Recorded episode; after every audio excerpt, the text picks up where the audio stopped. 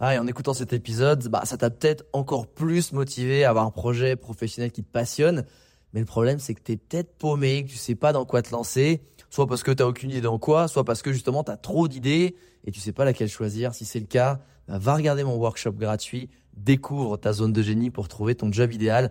Avec ça, tu auras toutes les clés pour y voir beaucoup plus clair et prendre une vraie décision. Le lien dans la description, c'est à toi de jouer.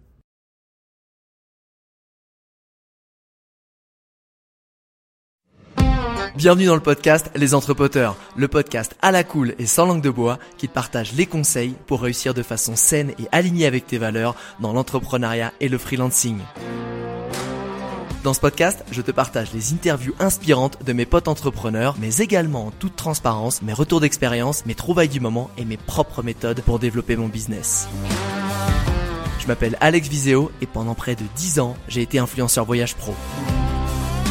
Aujourd'hui, je suis expert en personal branding et en stratégie de création de contenu parce que j'ai senti après toutes ces années le besoin de transmettre mon expérience pour aider les entrepreneurs, freelance, sportifs et artistes à booster leur business grâce à une visibilité puissante sur les réseaux sociaux. Ma mission est de leur apprendre à parler d'eux et de leur activité de façon inspirante et impactante pour ne jamais manquer de clients et d'opportunités car il y a une grande différence entre avoir des compétences et savoir les promouvoir. Si tu veux plus d'infos sur le sujet, retrouve mes formations en accès libre sur viseoacademy.com. Maintenant, place au podcast. Et aujourd'hui, je reçois Mounir Lagoun, ancien country manager chez Captain Train, racheté pour plus de 165 millions d'euros par la société Trainline. Il est désormais le cofondateur et CEO de Finari, un outil en ligne qui te permet de suivre en temps réel la valeur de tous tes investissements et ton patrimoine, que ce soit de l'immobilier, de la bourse, assurance vie, crypto, NFT, métaux, objets de collection, et qui leur a permis de faire une levée de fonds de 8 millions d'euros. Et ce n'est que le début puisque son but avec son associé Julien Blanchet, c'est tout simplement de révolutionner le secteur de la banque privée et je suis vraiment ravi de le recevoir dans mon podcast parce que déjà je suis utilisateur de Finari et que c'est plutôt fun de recevoir le CEO d'un outil qu'on utilise et parce que je suis vraiment curieux de savoir comment on s'y prend pour créer une boîte qui cartonne et qui pourtant s'attaque à un secteur aussi énorme, aussi ancré et aussi puissant. Salut Mounir, comment ça va? Salut Alex, bah écoute, ça va très bien. Euh, le mec, il arrive sur un podcast où direct il arrive en winner. Il a explosé sa levée de fonds hier soir, euh, puisque Finari, vous avez fait une énorme levée de fonds. Est-ce que tu peux nous raconter En vrai, c'est rare d'être le lendemain d'une levée de fonds où on tue tous les records. Euh, Donne-nous, euh, transmets-nous un peu l'émotion de ce qui s'est passé. Ouais, écoute, c'était complètement fou. Donc pour te donner du contexte, en fait, on a fait une, une série A il y a quelques mois de 8 millions d'euros et euh, l'idée, c'était de permettre à notre communauté de d'investir dans cette série A au même terme que nos investisseurs institutionnels, donc des, des, fonds euh, qui gèrent des milliards. Et donc ça, ça avait lieu hier. Et on leur avait alloué une poche de 2 millions d'euros. Et en fait, la poche, elle est partie en 21 minutes. Euh, en 21 minutes. Sachant que pendant les 21 minutes, le, le, site de notre partenaire qui s'appelle Crowdcube, que je salue, et je pense que je salue aussi leurs équipes techniques parce qu'elles ont un peu dû transpirer hier. Le site de leur partenaire était euh, inaccessible pendant 10 minutes. Donc en fait, à 9h, on lance la levée. À 9h01, le site est inaccessible. À 9h11, il revient. Et là, en fait, on a collecté, euh, bah, en gros, on a collecté 200 000 euros par minute jusqu'à 9h21 et après, c'était terminé. En fait, euh, Finari, c'est un projet NFT. C'est les, vous faites plusieurs millions d'euros en 10 minutes ça rappelle, euh, tu vois, moi je fais de la crypto depuis longtemps, ça me rappelait les ICO il y a très longtemps où pareil, ça partait en, ça partait vraiment hyper vite. Euh, bon, évidemment, le but c'était pas du tout de faire ça, mais c'est juste qu'il y avait tellement de demandes qu'on était submergé par le truc et... Et, et, encore une fois, je, je, suis, je suis ravi de te recevoir sur ce podcast puisque je suis moi-même utilisateur de Finari et je voyais effectivement ce petit bouton. Et, et, attends, est-ce que ça veut dire que là, moi, si je veux euh, euh, être actionnaire, je, je peux même plus C'est fini, l'enveloppe, elle a sauté en fait. Elle a sauté en, elle a sauté et euh, ça veut dire qu'il y a 983 utilisateurs qui sont devenus actionnaires. Ça veut aussi dire qu'il y en a, qu'il y a des utilisateurs qui n'ont pas pu investir évidemment, donc euh, je comprends leur frustration. Euh, L'idée c'est de réitérer l'opération. Donc euh, c'est pas, ça sera pas la dernière fois qu'on fera ça. Donc rendez-vous, euh, rendez-vous pour une prochaine levée. Pas tout de suite, parce que là on a besoin. Non, de, ouais, à mon avis, il y a des, ouais, j'imagine qu'il va y avoir des, des sueurs froides. tu lèves le truc, pas, ça pète au bout d'une minute, t'es pas bien. Mais bon, si ça part après au bout de 10, euh, moi, en vrai, je vais dire, il y a un truc au-delà. déjà, bravo pour cette levée de fonds, c'est ça, c'est formidable. Euh, il y a un truc que j'ai adoré quand j'ai reçu le, le, communiqué de presse, c'est que je vois quatre mecs, quatre dudes en jean basket qui veulent révolutionner le monde de la banque, le monde, le secteur le plus ancien, archaïque, traditionnel, avec des machines de guerre bien implantées parce que c'est là où l'argent se passe. Juste la question c'est, alors déjà, j'adore de tuer les disruptions comme ça, mais à quel moment ça vous est venu l'idée de vous attaquer, mais surtout d'aller challenger ce secteur-là? Bah écoute, tout est parti d'un besoin personnel. En fait, le, le, le projet Finari, il est vraiment né d'un besoin. D'ailleurs, je pense que as dans tous les entrepreneurs que tu as reçus, tu as, dû voir euh, ce pattern assez régulièrement de gens qui, euh, qui, sont un peu en train, qui, sont, qui ont créé une boîte pour résoudre leurs problèmes. Nous, c'était ça. Nous, en fait, on a, mon, on est deux associés, donc deux cofondateurs, Julien euh, et moi, et on a, on a eu la chance de faire des exits sur des boîtes précédentes. et à ce moment-là, on a commencé à placer notre argent, et en fait, on s'est rendu compte que là, c'était une catastrophe. L'accompagnement qu'on avait était vraiment catastrophique et n'était pas du tout en, enfin, n'était pas du tout dans l'air du temps. C'était vraiment hyper archaïque, comme tu as dit. Euh, mm. Et le, le B à bas pour nous, c'était donnez-nous un outil pour suivre notre patrimoine. Puisque euh, si on va parler d'argent euh, avec vous, donnez-nous au moins quelque chose, un support pour qu'on puisse regarder ça, pour que ça soit automatisé, etc. Et ça, ça n'existait pas. Donc c'est pour ça qu'on a commencé par créer bah, une app et un site web qui permet de suivre son patrimoine de façon simple et automatique. Et après, l'idée, c'est d'aller vraiment réinventer la banque, mais la, la banque la plus archaïque qui est, puisque c'est la banque privée. Donc si tu penses que la banque c'est archaïque, la banque privée c'est c'est un autre monde quoi. C'est des souvent des institutions qui ont deux 300 ans. Ouais. Et c'est vraiment très très très très manuel et surtout c'est très inaccessible. Il y a peu de gens qui ont mis les pieds dans une banque privée. Euh, il y en a encore moins qui sont clients de la, la, banque privée. En plus, il y a plusieurs strates de banque privée. Euh, et donc nous, on veut rendre ça accessible avec de la tech. Et ça, euh, tu vois, c'est ouais, c'est des mecs en jean basket qui, qui le feront parce qu'en fait, tu peux pas réinventer un modèle de l'intérieur. Il faut, faut que des gens externes viennent et créer quelque chose de nouveau. Et nous, notre expertise, c'est la tech. Donc, euh, donc c'est pour ça qu'on s'est lancé là-dedans. Est-ce que t'es pas en train, on, on l'a, déjà vu ce pattern. Et, euh, et je suis, c'est là où je, me, je, viens de cliquer. Je me dis merde, pourquoi j'ai pas mis un billet là? Pourquoi j'étais pas chaud? Un, un, autre qui est deux gros monstres aujourd'hui qui ont explosé. Euh, euh, qui ont révolutionné leur secteur, qui sont Airbnb et Uber. Ouais. Des, comme tu dis, des choses très verrouillées. Et surtout, euh, ben, là, c'est ce, ce que vous êtes en train de faire. Vous êtes en train de réinventer un secteur. Alors, question con d'un mec, euh, tu vois, qui se dit, mais euh, tu t'attaques à des banquiers en vrai. Et ils sont puissants et riches. T'as pas peur d'avoir un contrat sur ta tête à un moment donné? Parce qu'il y a des miliciens ukrainiens et russes en ce moment, ils sont chauds, ils cherchent du job là. Écoute, je pense que le, la réaction généralement, c'est, tu sais, c'est il y a une espèce, il y a une espèce de un graphe qui est intéressant qui est la courbe de l'adoption.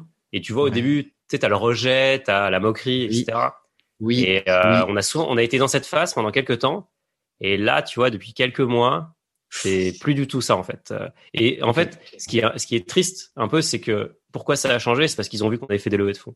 Fondamentalement, tu vois, Finari n'a pas changé, le produit a évolué énormément, on a plein d'utilisateurs, mais eux, ils ont vu les headlines, euh, le, le, le, gros titre, et ils se sont dit, oulala, il faut faire attention.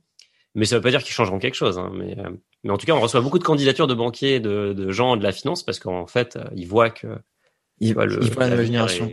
Et, et, c'est intéressant pour revenir à la genèse. Et, après, j'aimerais qu'on parle de, de, votre MVP, hein, de votre premier produit qui a vraiment euh, qui a vraiment été développé. Mais pour revenir à ton problème, qui était j'avais de l'investissement, je pouvais pas le suivre parce qu'on est la génération Matrix, on est là et même si t'es pas un pro, tu suis pas tes analytics, euh, tu vois dans Google Analytics ou dans ton back office, de peu importe ton, ton outil en ligne, tu es, tu as ton Matrix de du nombre de likes que tu as fait, du nombre de vues que tu as fait en story, et tu deviens très addict à la dopamine qui est liée à ça. Et ça veut dire que si tu places de l'argent, tu as envie aussi d'avoir un espèce de potentiel reward ou d'évolution. Surtout si tu es dans une un investissement qui a un profil très moderne. Allez, on va le dire, ça peut être crypto, ça peut être NFT, ça peut être des choses comme ça, ça peut être bourse. Euh, et je trouve ça fort parce que du coup, toi, pff, Finari, ça bloque tout. Tu as tout sur un tableau, tu es comme ça, il y a un plus, il y a un moins, je suis chaud. Toi, clairement, quand tu dis ça n'a pas existé, tu as investi dans quoi? C'était quoi les grandes thématiques dans lesquelles tu as investi? C'était quoi à peu près justement les pourcentages? Euh, Sans parler de chiffres, mais de pourcentage de répartition Écoute, les grandes thématiques, moi j'aime bien les choses simples. D'ailleurs, c'est un peu le, mon message euh, sur Finari, c'est que les meilleures stratégies, c'est les plus simples, c'est celles que je peux expliquer facilement. Et donc, euh, moi, je fais trois trucs en gros. Je fais de l'immobilier, des actions et de la crypto. Super. Et euh, donc ça, c'est vraiment le cœur de ma stratégie. Et en plus de ça, après, moi, j'investis beaucoup dans des investissements, dans des actifs alternatifs, des startups, parce que je viens de là et parce que je côtoie des entrepreneurs qui sont géniaux. Ça, je le fais plus, c'est plus par passion. C'est pas vraiment des, investissements, évidemment. J'espère que ça, ça marchera. Et j'espère surtout pour eux que ça marchera. Mais c'est pas, c'est pas le cœur de ma stratégie. C'est vraiment plutôt, euh, si on devait voir ça, tu vois, comme une stratégie cœur et une stratégie satellite, le truc qui gravite autour, bah ça, ce serait plutôt dans la partie satellite. Après, j'aime bien aussi investir dans des, dans des objets, tu vois. Je m'intéresse beaucoup à, à l'art. Euh, je, trouve que c'est incroyable. Ah, vas-y, fais-moi rêver. C'est quoi, mais tu vois, je euh, acheteur de Rolex? Non, non, euh, mais euh, tu vois, je trouve, j'aime beaucoup les montres. Je trouve ça hyper intéressant parce que euh, parce que en fait, c'est des objets qui ont pris une valeur folle ces dernières années, sur, enfin les montres de luxe concrètement. Oui, oui. Mais c'est aussi, il y a vraiment une histoire derrière chaque montre. Et ça, c'est un monde qui que j'ai découvert via via des amis que je connaissais absolument pas et qui est assez fou parce que euh, tu vois, chaque montre a, il y a des montres qui ont été créées par hasard. Il y a eu des histoires complètement rocambolesques où en fait, euh, euh, il y a des gars qui, enfin tu vois, il y a des, il y a plein de montres qui sont devenus mythiques en fait, euh, qui étaient pas du tout prévus pour la grosse commercialisation. Et, euh, et c'était des prototypes. Par exemple, il y a une montre qui s'appelle l'Aquanaut de Patek Philippe. Euh, En Ouais. fait, euh, elle ressemble un peu à une grenade. Et alors, on sait pas. Enfin, c'est la légende, hein, on n'en sait rien.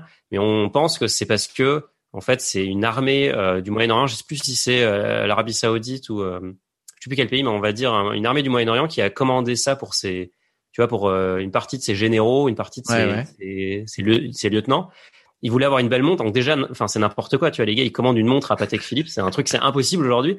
Et ils ont fait le modèle et ils se sont dit, ah c'est cool en fait, on va peut-être en faire quelque chose. Et aujourd'hui, l'Aquanaut, c'est une montre qui est légendaire. C'est une montre qui est, si tu veux l'avoir, il faut te mettre sur liste d'attente. Ça prend 10 ans. Euh, Ouais. ouais, ouais, ouais, c'est c'est n'importe C'est une quoi. montre à quoi 500 000 plus? Un million? Non, non, beaucoup moins, beaucoup moins. Une Aquanaut, ça doit coûter euh, en magasin, je sais pas, ça doit coûter 30, 40 000, je sais, un truc comme ça. Ah, tu peux l'avoir en magasin. Ok, c'est c'est Tu peux encore l'avoir en en magasin, enfin, tu peux l'avoir en magasin, mais c'est impossible en fait. Parce que tu arrives, Ouais. tu dis bonjour, je veux une Aquanaut. L'Aquanaut, Du tu rentres dans le magasin, tu ressors, elle a, elle a doublé de valeur en gros. Euh, parce que le, parce qu'il y a très peu de gens qui arrivent à sortir de- des montres du magasin. Donc, Wow. Patek, ils l'ont compris, donc ils donnent surtout la priorité à leurs gros clients. Mais les gros clients, c'est des gens, c'est pas des gens comme toi et moi, tu vois. C'est des gens qui ont. C'est pas des gens qui se déplacent en magasin déjà. C'est Voilà. des gens, voilà, c'est des gens qui appellent. C'est la collection sort, ils appellent, ils disent voilà, moi je veux ça, ça, ça. Et c'est des gens qui dépensent des millions d'euros par an ou qui ont dépensé des millions d'euros chez ces fabricants. Donc forcément, ils ont la priorité. Mais alors ça, attends, sur Finari, me dis pas que tu peux le traquer ça. Si tu Je peux le pas. suivre, euh, si si, tu Non. peux le suivre. Si, si, Non. évidemment, parce qu'en fait, mais tu vois, c'est ça le, le c'est pour ça que Finari ça ça marche. C'est parce qu'en fait, on crée le lien entre le monde traditionnel de la finance, donc euh, on va dire euh, Ouais, les, ouais. les actifs traditionnels, l'immobilier, les actions et tout ce qui est nouveau, la crypto. Attends, mais la valo de ta montre, elle est suivie sur Finari parce Alors, on que n'est t'es pas bloqué capable à de un la- marché. On n'est pas capable de la trouvé un flux. RSS qui valorise le, la, la Ah, montre.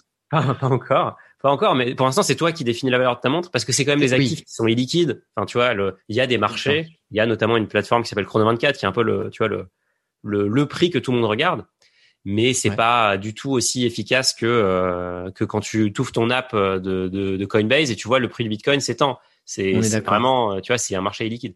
Mais en tout cas, euh, ouais, tu peux ajouter tes montres sur Finari. On n'est pas encore capable de les valoriser, mais c'est clairement, ça fait partie des projets parce que c'est, tu vois, c'est régulièrement demandé par la communauté parce que tu me demandais les, les, les la strat, donc c'est vraiment les, les trucs de base là dont j'ai parlé. Après des Ouais. trucs plus satellites et euh, et en et en fait, je pense que c'est le cas pour tous les entrepreneurs. Ma vraie strat, c'est Finari. C'est Finari. Moi, je- j'y passe euh, tous les jours, littéralement tous les jours. De, il n'y a pas de semaine, il n'y a pas de week-end. Enfin, c'est littéralement tous les jours. Je bosse. euh, Et ça, on va, on va beaucoup. revenir après à ce lifestyle d'entrepreneur. Et Ouais, c'est un lifestyle qui est intense. Donc, euh, la plupart des entrepreneurs, en fait, tu leur parles d'invest, ils vont dire, mais en fait, euh, mon invest, c'est ma boîte, quoi. Et, et, c'est marrant, mais ça dépend parce qu'il y a jusqu'à un certain niveau. Parce qu'en fait, un certain il y a, niveau, ouais. euh, Après, tu peux y parce qu'en réfléchir. fait, après un certain niveau, ta boîte peut presque plus te gêner. Non, vraiment, là, on parle d'un certain niveau, hein.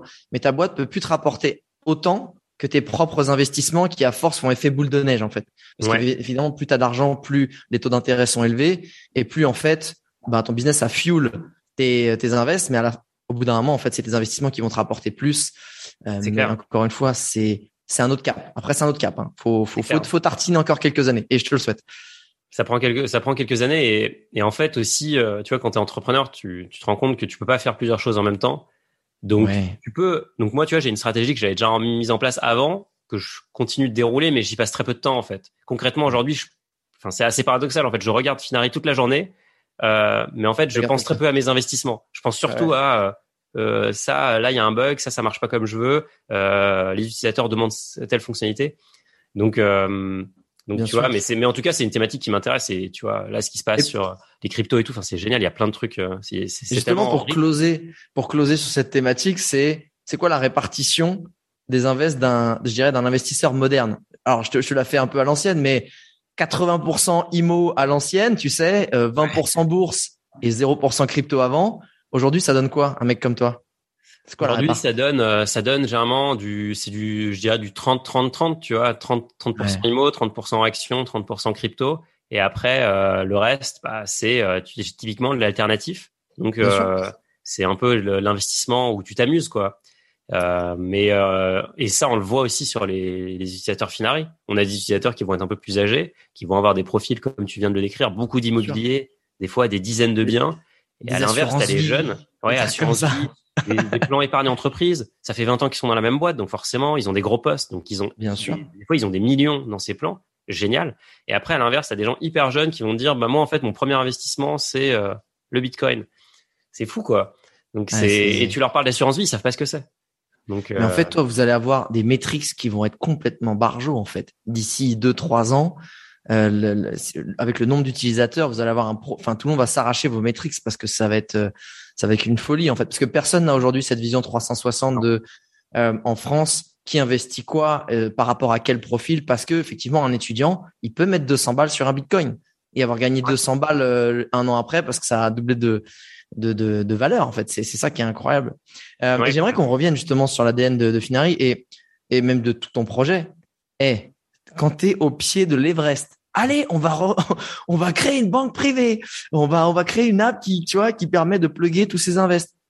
Ça a été quoi vraiment découpe par découpe, milestone par milestone par lesquels vous êtes passé pour créer aujourd'hui là où vous en êtes? Là pour le moment, il y a la banque privée n'est pas encore créée, c'est vraiment l'app qui est opérationnelle, il y a des il y a des grosses levées de fonds mais déjà pour y arriver quand tu te retrouves, je dis ça pour tous les entrepreneurs qui sont et dans la fintech et même dans autres, tu qui ont un énorme projet, ils disent, oh putain, comment on va faire? Toi, ça a été quoi les milestones? Mais vraiment, hein, petit pas par petit pas, c'était quoi? Petit pas par petit pas. Alors, écoute, le premier petit pas, c'est quand j'ai quitté ma boîte précédente euh, qui s'appelait qui s'appelle Trainline. Euh, Trainline, c'est euh, d'ailleurs pour la petite histoire, je sais pas si tu t'en souviens, tu avais fait un partenariat avec Capitaine Train à l'époque. Tout à fait. on s'était rencontrés à, l'époque, mais enfin moi je me souviens de, de, toi parce que c'était en Allemagne et moi j'étais country manager Allemagne à l'époque de Capitaine Train. Donc, euh, tu vois, quand j'ai vu euh, ton podcast, je me suis dit, ah, c'est énorme que tu fasses ça maintenant. Donc, Capitaine Train en 2016. Euh, je me souviens très bien de ce, cet épisode-là. ouais, ouais, c'était c'était marrant. Euh, du coup, en fait, Capitaine Train a été racheté par Trainline. Trainline a, a, été introduit en bourse, donc énorme success story. Moi, je suis parti six mois après l'IPO parce que voilà, j'avais fait le tour, j'avais fait le tour du chapitre. Et hum, et du coup, le premier déclic, ça a été ça. C'était de quitter mon job où j'étais bien payé et bien à l'aise pour me dire, en fait, ouais, j'ai envie de me mettre en danger, j'ai envie de faire quelque chose qui me plaît et j'ai envie de, d'être mon propre, mon propre boss. Donc ça, c'est la première étape. La deuxième étape, euh, ça a été de, ça a été la, pas la rencontre, mais finalement la, la le fait de passer le, le cap avec mon associé d'aujourd'hui, qui est Julien. On se connaît depuis hyper longtemps et c'est assez marrant on le raconte souvent, c'est que la première fois qu'on s'est rencontrés, enfin, c'était il y a très longtemps dans une startup où lui il faisait un stage et moi c'était mon premier job en startup. En fait, on a tout de suite su qu'on allait travailler ensemble. Mais euh, mmh. voilà, tu vois, ça s'est pas fait parce que lui il a fait d'autres choses, moi j'ai fait capitaine train et tout. Et donc, on, mais on restait en contact. Et en fait, la deuxième étape, ça a été de, on a, on a repris contact et on a commencé à réfléchir ensemble à ce qu'on voulait faire. Donc, ça nous amène à la troisième étape où en fait on est parti à Aix-en-Provence et c'est, enfin, c'est vraiment vrai. On est parti à Aix-en-Provence et on s'est dit, on loue un appartement à Aix. Euh, enfin d'ailleurs c'est une maison avec un petit jardin. On loue une maison, on s'enferme dans la maison et à la fin du week-end on revient avec euh, notre, prochain projet. Euh, et donc à la fin du week-end on avait tout mis sur la table ce qui nous intéressait. Donc on est revenu avec le projet Finari. Et à partir de là en fait on a commencé à créer le MVP et je crois qu'on en parler après. Mais on a tout de suite, on s'est tout de suite dit, il faut se confronter à la réalité, il faut voir si ça marche en fait ce truc. Et donc on a commencé à, construire notre MVP bah, le lendemain et on avait, euh, on a eu la chance, enfin on avait la chance d'avoir les compétences en interne puisque euh, Julien est dev, moi j'ai fait du produit, donc en fait on, ah. pouvait tout faire, tu vois. Et le MVP en fait c'est c'est c'est nous deux, euh, c'est du manuel quoi, c'est vraiment du bricolage, mais c'est ça a été fait très rapidement, deux semaines. Ça a été fait. Deux semaines plus tard, on avait un premier produit. Mais ça, ça c'est dingue parce que tu sais, euh, pour avoir fait des, des projets d'app ou d'en avoir vu d'autres, euh, ou même tu sais en ce moment dans les cryptos ou dans les NFT, euh, les devs s'ils sont pas en interne, bah il y a déjà il peut y avoir euh, beaucoup d'arnaques. Ils peuvent te dire ah bah il y a tel bouton qu'il faut changer. Ok, c'est deux jours homme, c'est 5000 balles en plus. Et en fait, tu vas à une vitesse qui est beaucoup plus lente et qui est qui est carnivore en cash. C'est hallucinant. Et ça, en fait, si tu es dans la, dans la tech et dans la fintech, c'est d'avoir les compétences de dev et en plus, bah, les bonnes parce que tu peux être dev euh, en, code site, mais après, c'est pas pareil si tu montes une appli ou si tu montes euh, sur la blockchain. Donc ça, déjà, ça, c'était, ouais, c'est, en fait, tu as une idée, boum. En fait, tu as juste ton temps et ton énergie que tu peux euh, mettre dessus. Et ça, ça, c'est est le plus précieux. Mais euh, on est d'accord. Mais c'est clair que, enfin, tu vois, moi, je dis souvent le, tu vois, d'ailleurs, Julien, euh, encore une petite histoire. Je l'ai rencontré. Il fait partie euh, en 2000. Euh, attends, c'était quand? C'était en 2013 ou un truc comme ça. Et c'était la première promo de 42. Julien, il a fait la première promo de 42. Euh, et à l'époque, en fait, moi, je me disais, c'est quoi ce truc, en fait? Je comprends, je comprenais pas à quoi ça servait, parce que moi, je, je viens plutôt du système traditionnel. Euh, Attends, la première euh, promo de 42 Ouais, première promo de 42, ouais. Attends, remets, ce que, ce que c'est 42 pour ceux qui connaissent pas. Alors, 42, c'est une école de code qui a été créée par Xavier Niel, qui est le fondateur de Free, qui d'ailleurs a investi dans Finari plus tard, donc tu vois, la boucle était bouclée. et et c'est une école géniale parce que c'est gratuit et on, on apprend à coder. Et en fait, le là où moi j'ai ça m'a complètement, enfin, j'ai compris qu'il y avait un, enfin, que c'était énorme. C'est quand il m'a expliqué la pédagogie. Et pour te la faire courte, en gros, il n'y a pas de prof. Enfin, il y a un prof. Euh, tu rencontres le prof le, premier, la première heure de cours, et après, t'as plus jamais de prof. Et en fait, t'apprends, euh, t'apprends euh, tout seul. T'as des supports, mais t'apprends tout seul. C'est les élèves qui se notent entre eux et ils t'apprennent vraiment la débrouille. Et c'est ça le code en fait. Enfin, c'est ça un, c'est ça un bon dev, un bon dev, c'est bon procédé.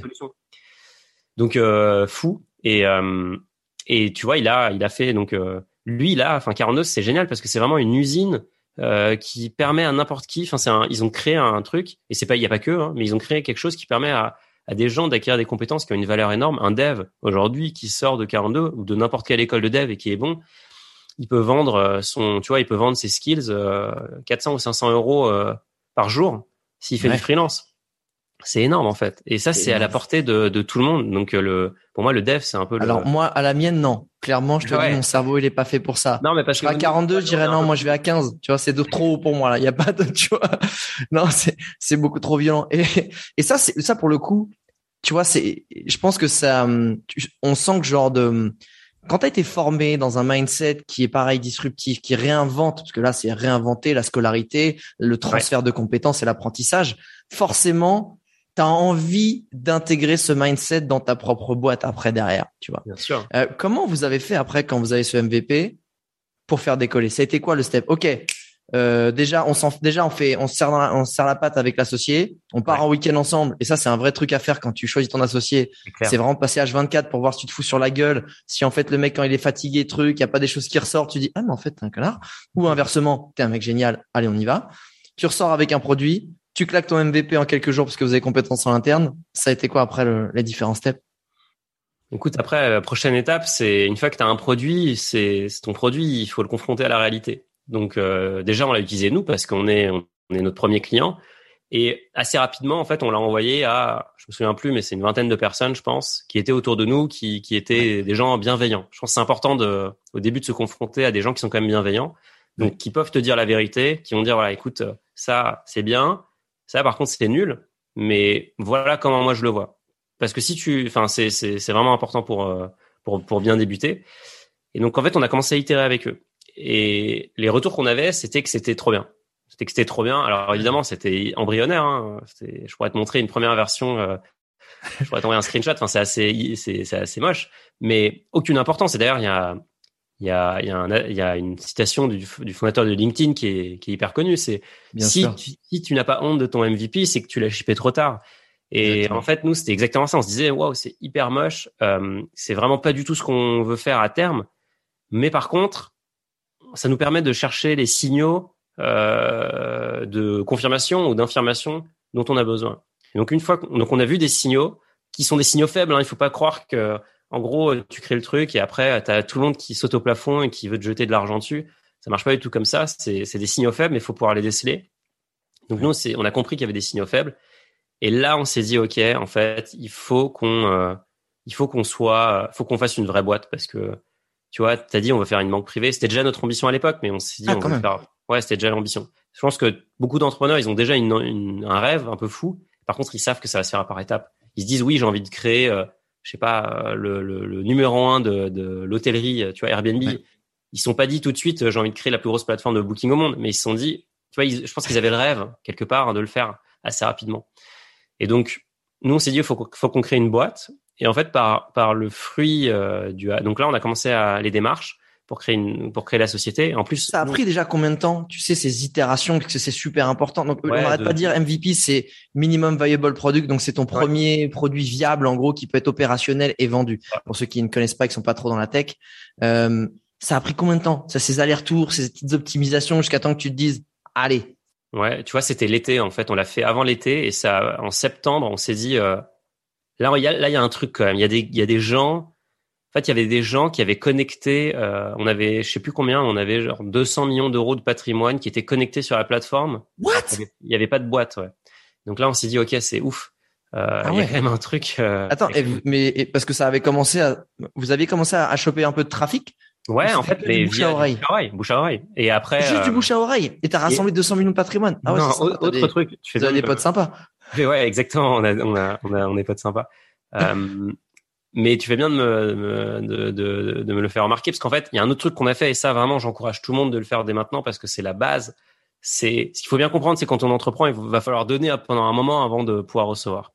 Et donc nous, on a créé une newsletter qui s'appelle Money Time, qui existe toujours, que j'écris de façon moins régulière maintenant, mais que j'écris toujours, Ouais. qui était en fait une newsletter qui parle d'invest, mais qui s'adresse à des gens qui ont déjà les bases et qui veulent aller Ouais. beaucoup plus loin. Donc c'était assez c'était assez technique, mais accessible. Et donc on traitait des sujets, euh, tu vois, typiquement je parlais de l'investissement en startup, comment ça fonctionnait, etc. Euh, Et en fait, grâce à ça, et ça je l'ai poussé sur LinkedIn de façon organique, j'ai pas fait d'ads. J'ai essayé les ads, ça marchait pas. Mais en gros, euh, c'était que de l'organique et euh, j'ai réussi à avoir, je sais plus combien on a d'abonnés aujourd'hui, des dizaines de milliers, mais on a réussi à avoir assez rapidement des milliers d'abonnés. Et en fait, ces abonnés, bah, régulièrement, on leur disait, hey, ça vous intéresserait de tester notre nouvel outil, notre nouvelle plateforme? Et donc, il y en avait qui convertissaient. Et donc, c'était notre canal d'acquisition, c'était littéralement ça. C'était bouche à oreille et euh, cette newsletter.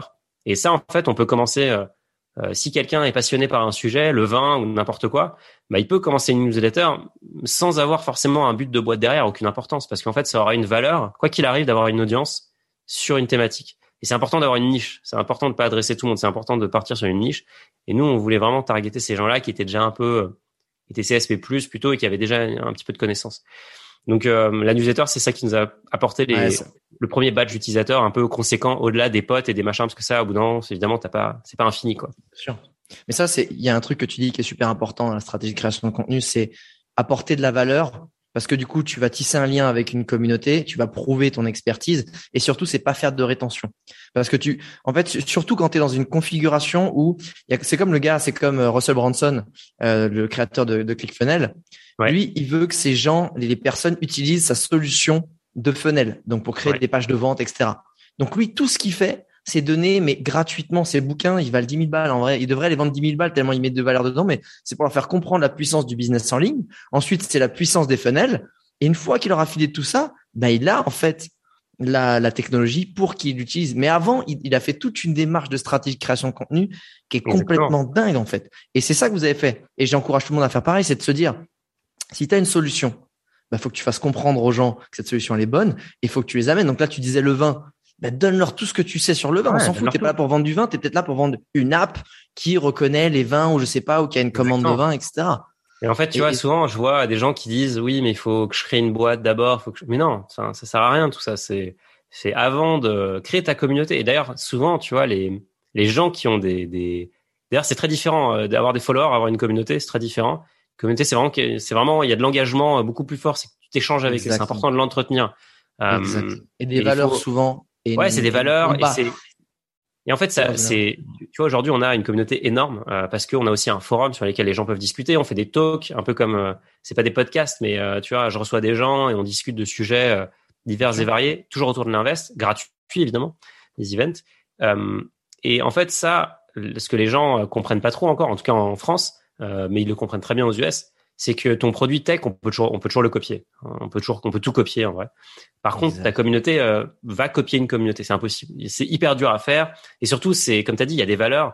En fait, c'est pas des gens qui sont là par pas du gain, ils sont là vraiment parce que ça les intéresse, parce qu'ils aiment ce que tu fais, parce que pour l'aventure, ça, crée de la rétention de dingue. Parce que, enfin, ça, ça fait une machine. Tu vois, t'as as parlé du snowball, enfin du snowball effect, du flywheel. En fait, ça, ça, si tu arrives à atteindre un point un point d'inflexion, en fait, ta communauté devient autosuffisante. Ouais. Et là, tu es inarrêtable. Et juste, la communauté aussi, c'est un truc qu'on a lancé tout de suite. Donc, on avait un forum.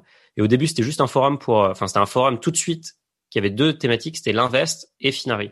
Donc, on disait, donnez-nous du feedback sur Finari, dites-nous ce que vous voulez qu'on fasse et parlons d'invest ensemble. Mais moi, j'ai posté pendant des mois, en fait, euh, tout seul, tu vois. Je parlais tout seul.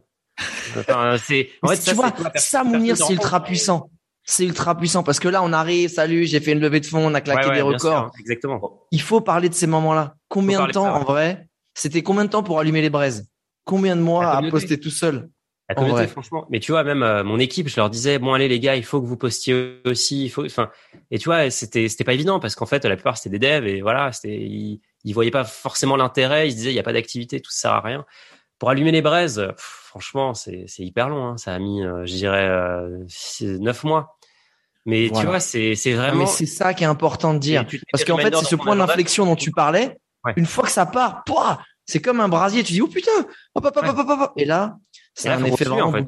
Et là, faut continuer. Tu vois, c'est c'est ça qui est d'ailleurs, c'est ça qui est très intéressant et qui est dur. C'est que une fois que ça part, tu dis waouh, trop bien. Mais en fait, euh, c'est là où il faut accélérer. Et je pense que ça, c'est le truc le plus fou quand t'entreprends, c'est que tu vois, nous, on vient de lever là, mais en fait, euh, c'est maintenant qu'il faut qu'on accélère encore plus. Ce qui est, tu dis, ouais, je suis déjà à fond, mais en fait, non. Le, la réalité, c'est que tous les entrepreneurs, ils, ont, euh, enfin, souvent, on en blague avec mes potes d'entrepreneurs, on dit, bon, en fait, on a des vies de merde, quoi. C'est, tu bosses tout le temps, tu as énormément de pression, il faut gérer plein de problèmes, euh, mais on adore ce qu'on fait, tu vois. Mais il faut quand même montrer un peu la réalité. La réalité, c'est que c'est hyper ça, dur. Ça, j'aime bien. Alors déjà, ça fait des années que tu fais ce que tu fais. Ça fait des années. Tu vois, on s'est rencontrés en 2016. C'était déjà, c'était déjà énorme ce que tu faisais. Là, tu as continué. Enfin, tu vois, c'est, enfin, ça, c'est vraiment un truc. Euh, les gens, enfin, beaucoup de gens manquent de patience. Et, je pense qu'il faut, euh, ouais, faut accepter que ça prend du temps. Faire des belles choses, faire une belle boîte, faire une boîte à un milliard, en fait, ouais, ça prend beaucoup de temps. Faire une belle communauté, ça prend du temps. Il y a rien qui se fait en deux minutes. Donc, euh, faut vraiment, vraiment. Faire un pétard. En fait, tu peux faire un pétard. Un, tu sais, un boom. mais en fait, si tu veux un durer, voilà. voilà, exactement. Si tu veux durer, c'est quelque chose qui se construit, c'est quelque chose où il faut de la patience et surtout il faut avoir une vision long terme, il faut prendre des décisions long terme, ce qui n'ont rien à voir avec des décisions de bénéfices les décisions, long terme. Ça, Alex, c'est fou les décisions. Tu vois, là, on a la décision du crowdfunding, je l'ai prise il y a deux ans. Euh, Ça s'est fait hier. Et en fait, tu vois, il y a des gens qui me disaient euh, pendant qu'on la faisait, la, enfin, quand on lançait, avant de lancer la campagne, ils me disaient ouais, vous arrêtez pas de faire du teasing pour la lever. Mais en fait, non, c'est qu'on n'était pas prêt, tu vois, il y avait des trucs juridiques encore à régler. Mais ça fait deux ans que moi que j'y pense, donc tu vois, j'en pouvais plus de d'attendre. Mais en fait, j'ai appris à accepter. Et là, je suis déjà en train de planifier des trucs dont les utilisateurs euh, verront le, enfin, ça, ça verra le jour dans un an, voire dans deux ans, tu vois. Mais c'est ça, le, et tu prends des décisions, tu t'en sais rien de ce qui va se passer. Et, ça, c'est peut-être un, un petit euh, learning aussi, c'est que plus moi j'avance, plus je me rends compte qu'en fait, il faut que faire confiance à son intuition il faut écouter les autres. Il faut écouter surtout les ceux qui sont. C'est un mec en tech qui dit ça, j'adore. Ouais, mais il faut, faut, faut écouter ses intuitions en fait. Moi, tu vois, j'ai, il y a trop de fois où j'ai pas écouté mes intuitions. je me suis dit, et boum, je savais que ça allait se passer comme ça. J'ai écouté l'autre et résultat, bah voilà, c'est, c'est, ça s'est passé comme j'avais prévu, comme j'avais anticipé, mais moi j'ai pas fait ce que j'avais prévu. Et du coup, tu te dis, tu vois, t'es pas cohérent. Et ça, c'est vraiment, il faut être cohérent. mais en plus, t'as raison. Parce que le truc, c'est que l'instinct, comme tu dis, L'intuition, c'est juste la manifestation de, des résultats de ton subconscient. Ton subconscient, il représente 80% de ton activité cérébrale, sauf qu'il est, il bouffe que 20% d'énergie. Mais le truc, c'est qu'une fois qu'il a trouvé le calcul, il est là, il te le pousse discrètement vers le conscient. Et ce conscient, ce qu'on appelle ça, c'est juste ton putain d'instinct. Donc c'est comme si tu avais ta solution, tu dis non, je suis le conscient, je vais choisir ma logique sur l'instant. Fais non, mais mec, ça fait deux ans qu'il bosse là ton subconscient pour trouver la solution. Fonce et choisis vraiment de suivre ça, son intuition. Et ça, je je bois tes paroles là-dessus, Mounir. Et d'ailleurs, pour aller sur le prochain step, quand tu dis aller avancer plus vite, aller plus fort, euh, voilà, passer un cap. Déjà, je tiens à te dire, s'il te plaît, n'oublie pas de prendre tes compléments alimentaires, de bien dormir, parce que le burn-out, euh, c'est pas bon non plus pour finir rien.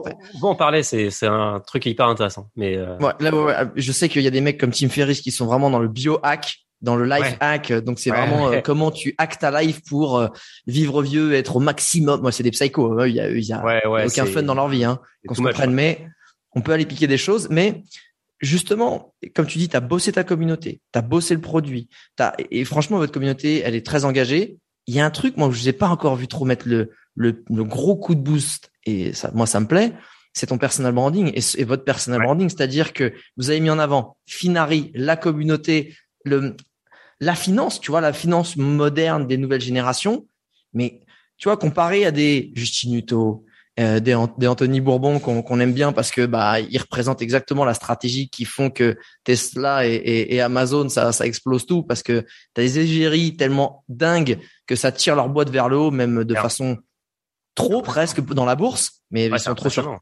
et du coup en voyant ces exemples là parce qu'en ce moment ça fait allez six mois huit mois que Anthony Bourbon il s'est dit je vais m'énerver en, en, il répond à toutes les interviews il est au taquet sur la création de contenu et lui, c'est un soldat. Lui, il est à la, il est à la guerre. Donc, euh, comment toi, en fait, euh, tu, tu te projettes là-dessus? Est-ce que c'est quelque chose dans lequel tu veux bah, mettre un pied, que ce soit toi ou c'est peut-être ton associé? Et surtout, qu'est-ce que tu as envie de diffuser à travers ça? Ouais, ouais c'est une très bonne question.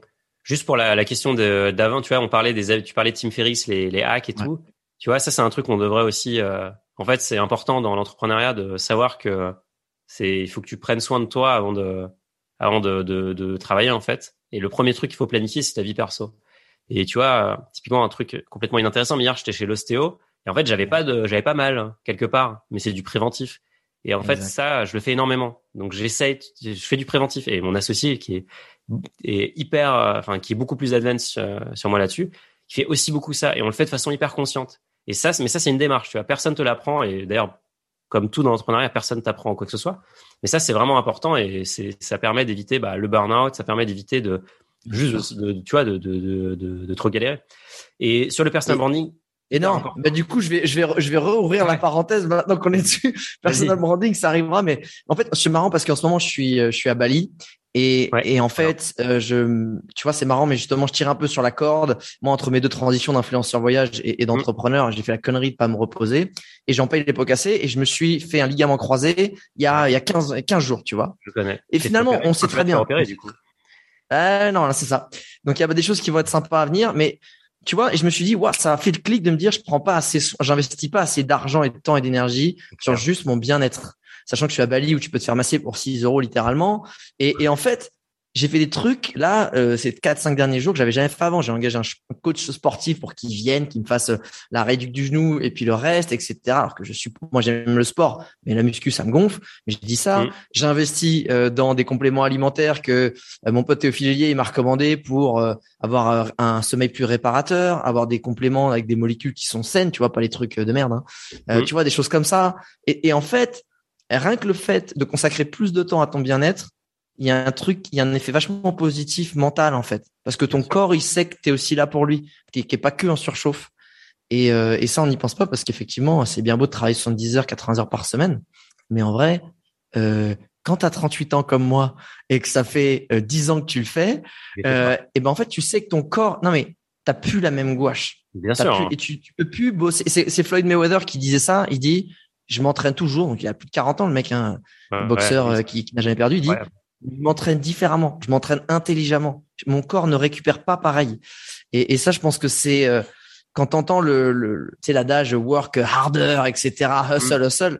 Je pense qu'en ce moment, on est plus sur le work smarter, tu vois. Ouais, c'est clair. C'est clair. C'est, c'est, enfin. T'as des hacks comme ça, toi, en ce moment, des petits trucs que t'as implémentés, que t'as vu, qu'on fait un, qu'on fait un petit effet dans ta vie ou pas du tout, ou t'es en recherche? Ouais, j'en ai plein. J'en ai plein. Vas-y, balance. Euh, euh, le premier hack, je pense, c'est que c'est pas un hack, hein, franchement. En fait, tu vois, on dit hack parce qu'on se dit, non, mais tu vois, c'est un implémentation. En fait, ça devrait être la base. Euh, mais évidemment, tu as, raison d'appeler ça un hack. Premier hack hyper important, ou premier, première chose hyper importante, c'est que je pense que tout le monde, tout le monde, tout le monde. En fait, ce qui est intéressant, c'est que nous, on va à l'école, tu vois, et après on sort, on fait des études, et après on sort des études et on arrête d'apprendre. Voilà, c'est terminé. En fait, on n'apprendra plus jamais. Euh, sur quoi que ce soit. Euh, et en fait, ça c'est, tu vois, moi ça me frustrait énormément. Je me disais, mais moi j'ai encore envie d'apprendre des trucs. Et du coup, j'avais appris à coder. Bon, je suis complètement nul hein, par rapport à un dev euh, pro, mais j'avais, j'ai appris plein de trucs, tu vois, comme ça. Et je me suis dit, comment je peux me mettre dans un état d'esprit qui me permette de, enfin, je vais, je vais, j'apprends des nouvelles choses, mais je veux aussi me développer moi en tant que personne. Je veux grandir. Et je sais pas comment, ce que c'est. Enfin, je savais pas ce que c'était d'être un CEO. Donc, euh, je, je me suis dit comment je peux faire? Et quand on est à l'école, on a des profs. Ben, en fait, euh, aujourd'hui, quand on est adulte, généralement, ça s'appelle un coach, un prof. Et tu vois, tu parlais d'un coach sportif, mais en fait, on peut avoir des coachs sur plein de choses. Exactement. Donc moi, la première chose que j'ai faite là, euh, d'ailleurs, c'est post euh, donc c'est tout, c'est relativement récent. C'est euh, de prendre un coach, et donc c'est un coach que je vois toutes les semaines. Donc c'est un rituel. Je le vois que j'ai un truc à, sur le cœur ou pas, et on parle de choses et d'autres, mais il m'aide énormément sur sur tout en fait.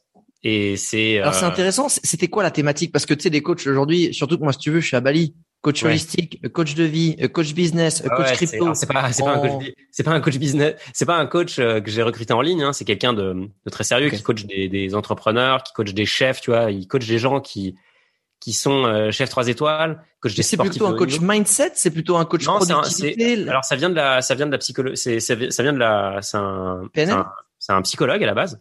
Ah, d'accord. Euh, tu vois, ça vient de. Euh, c'est, en gros, c'est axé sur le business. C'est-à-dire qu'il va t'aider à être un meilleur à être un meilleur chef d'entreprise, vu qu'il coach. D'accord. Mais il va parler de ta vie privée, parce qu'en fait, ta vie perso, ça affecte ton business. Tu vois, si t'es, si t'as un, si t'as un problème avec, euh, je sais pas, ta copine, avec tes parents, avec euh, ton ami, eh ben, ça va affecter ton business, ça va affecter qui tu es. Et donc, c'est, c'est un truc qui est holistique. C'est hyper intéressant. Il y a, et c'est vraiment, euh, enfin, j'encourage tout le monde à le faire parce que c'est, un investissement, évidemment. Mais par contre, on découvre tellement de choses sur soi et on évolue tellement que c'est, c'est ouf.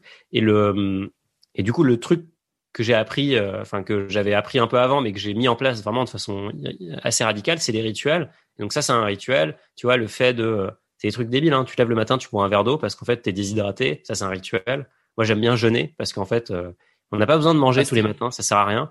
Euh, on, notre corps, il est saturé de de nourriture, il est saturé de, de graisse, il est saturé d'aliments industriels. Et donc, il faut le laisser se reposer. Donc, euh, tu vois, le jeûne, pareil, c'est un rituel. Euh, partir en vacances, c'est un rituel. Euh, je planifie ma vie. Ça paraît fou, hein, je, planifie, je planifie les trucs un an à l'avance maintenant. Donc là, tu vois, j'ai booké des billets d'avion pour dans pour en décembre. Mais moi, ça m'apporte en fait, tu vois. Du coup, j'ai créé un cadre. En fait, tu sais quand est-ce que va être ta soupape de décompression. Exactement. et c'est ça que je te disais, la vie perso d'abord, parce qu'en fait, du coup, tu planifies ta vie perso et après, et tu vois, moi, j'ai, eu cette discussion avec, un, avec mon coach. Et d'ailleurs, c'est littéralement, enfin, je vais te dire ce que, ce qu'il m'a répondu. Moi, j'ai dit, j'ai l'impression de, à trop planifier, de pas, pas avoir de créativité, tu vois, d'être trop euh, engoncé dans un truc, euh, un peu d'être un Tim Ferriss où ta vie, elle est, elle est, elle est à la minute près. Et il m'a dit, mais en fait, c'est l'inverse. Parce que, en gros, tu définis juste un cadre dans lequel tu peux t'exprimer. Et c'est comme un, tu comme un peintre.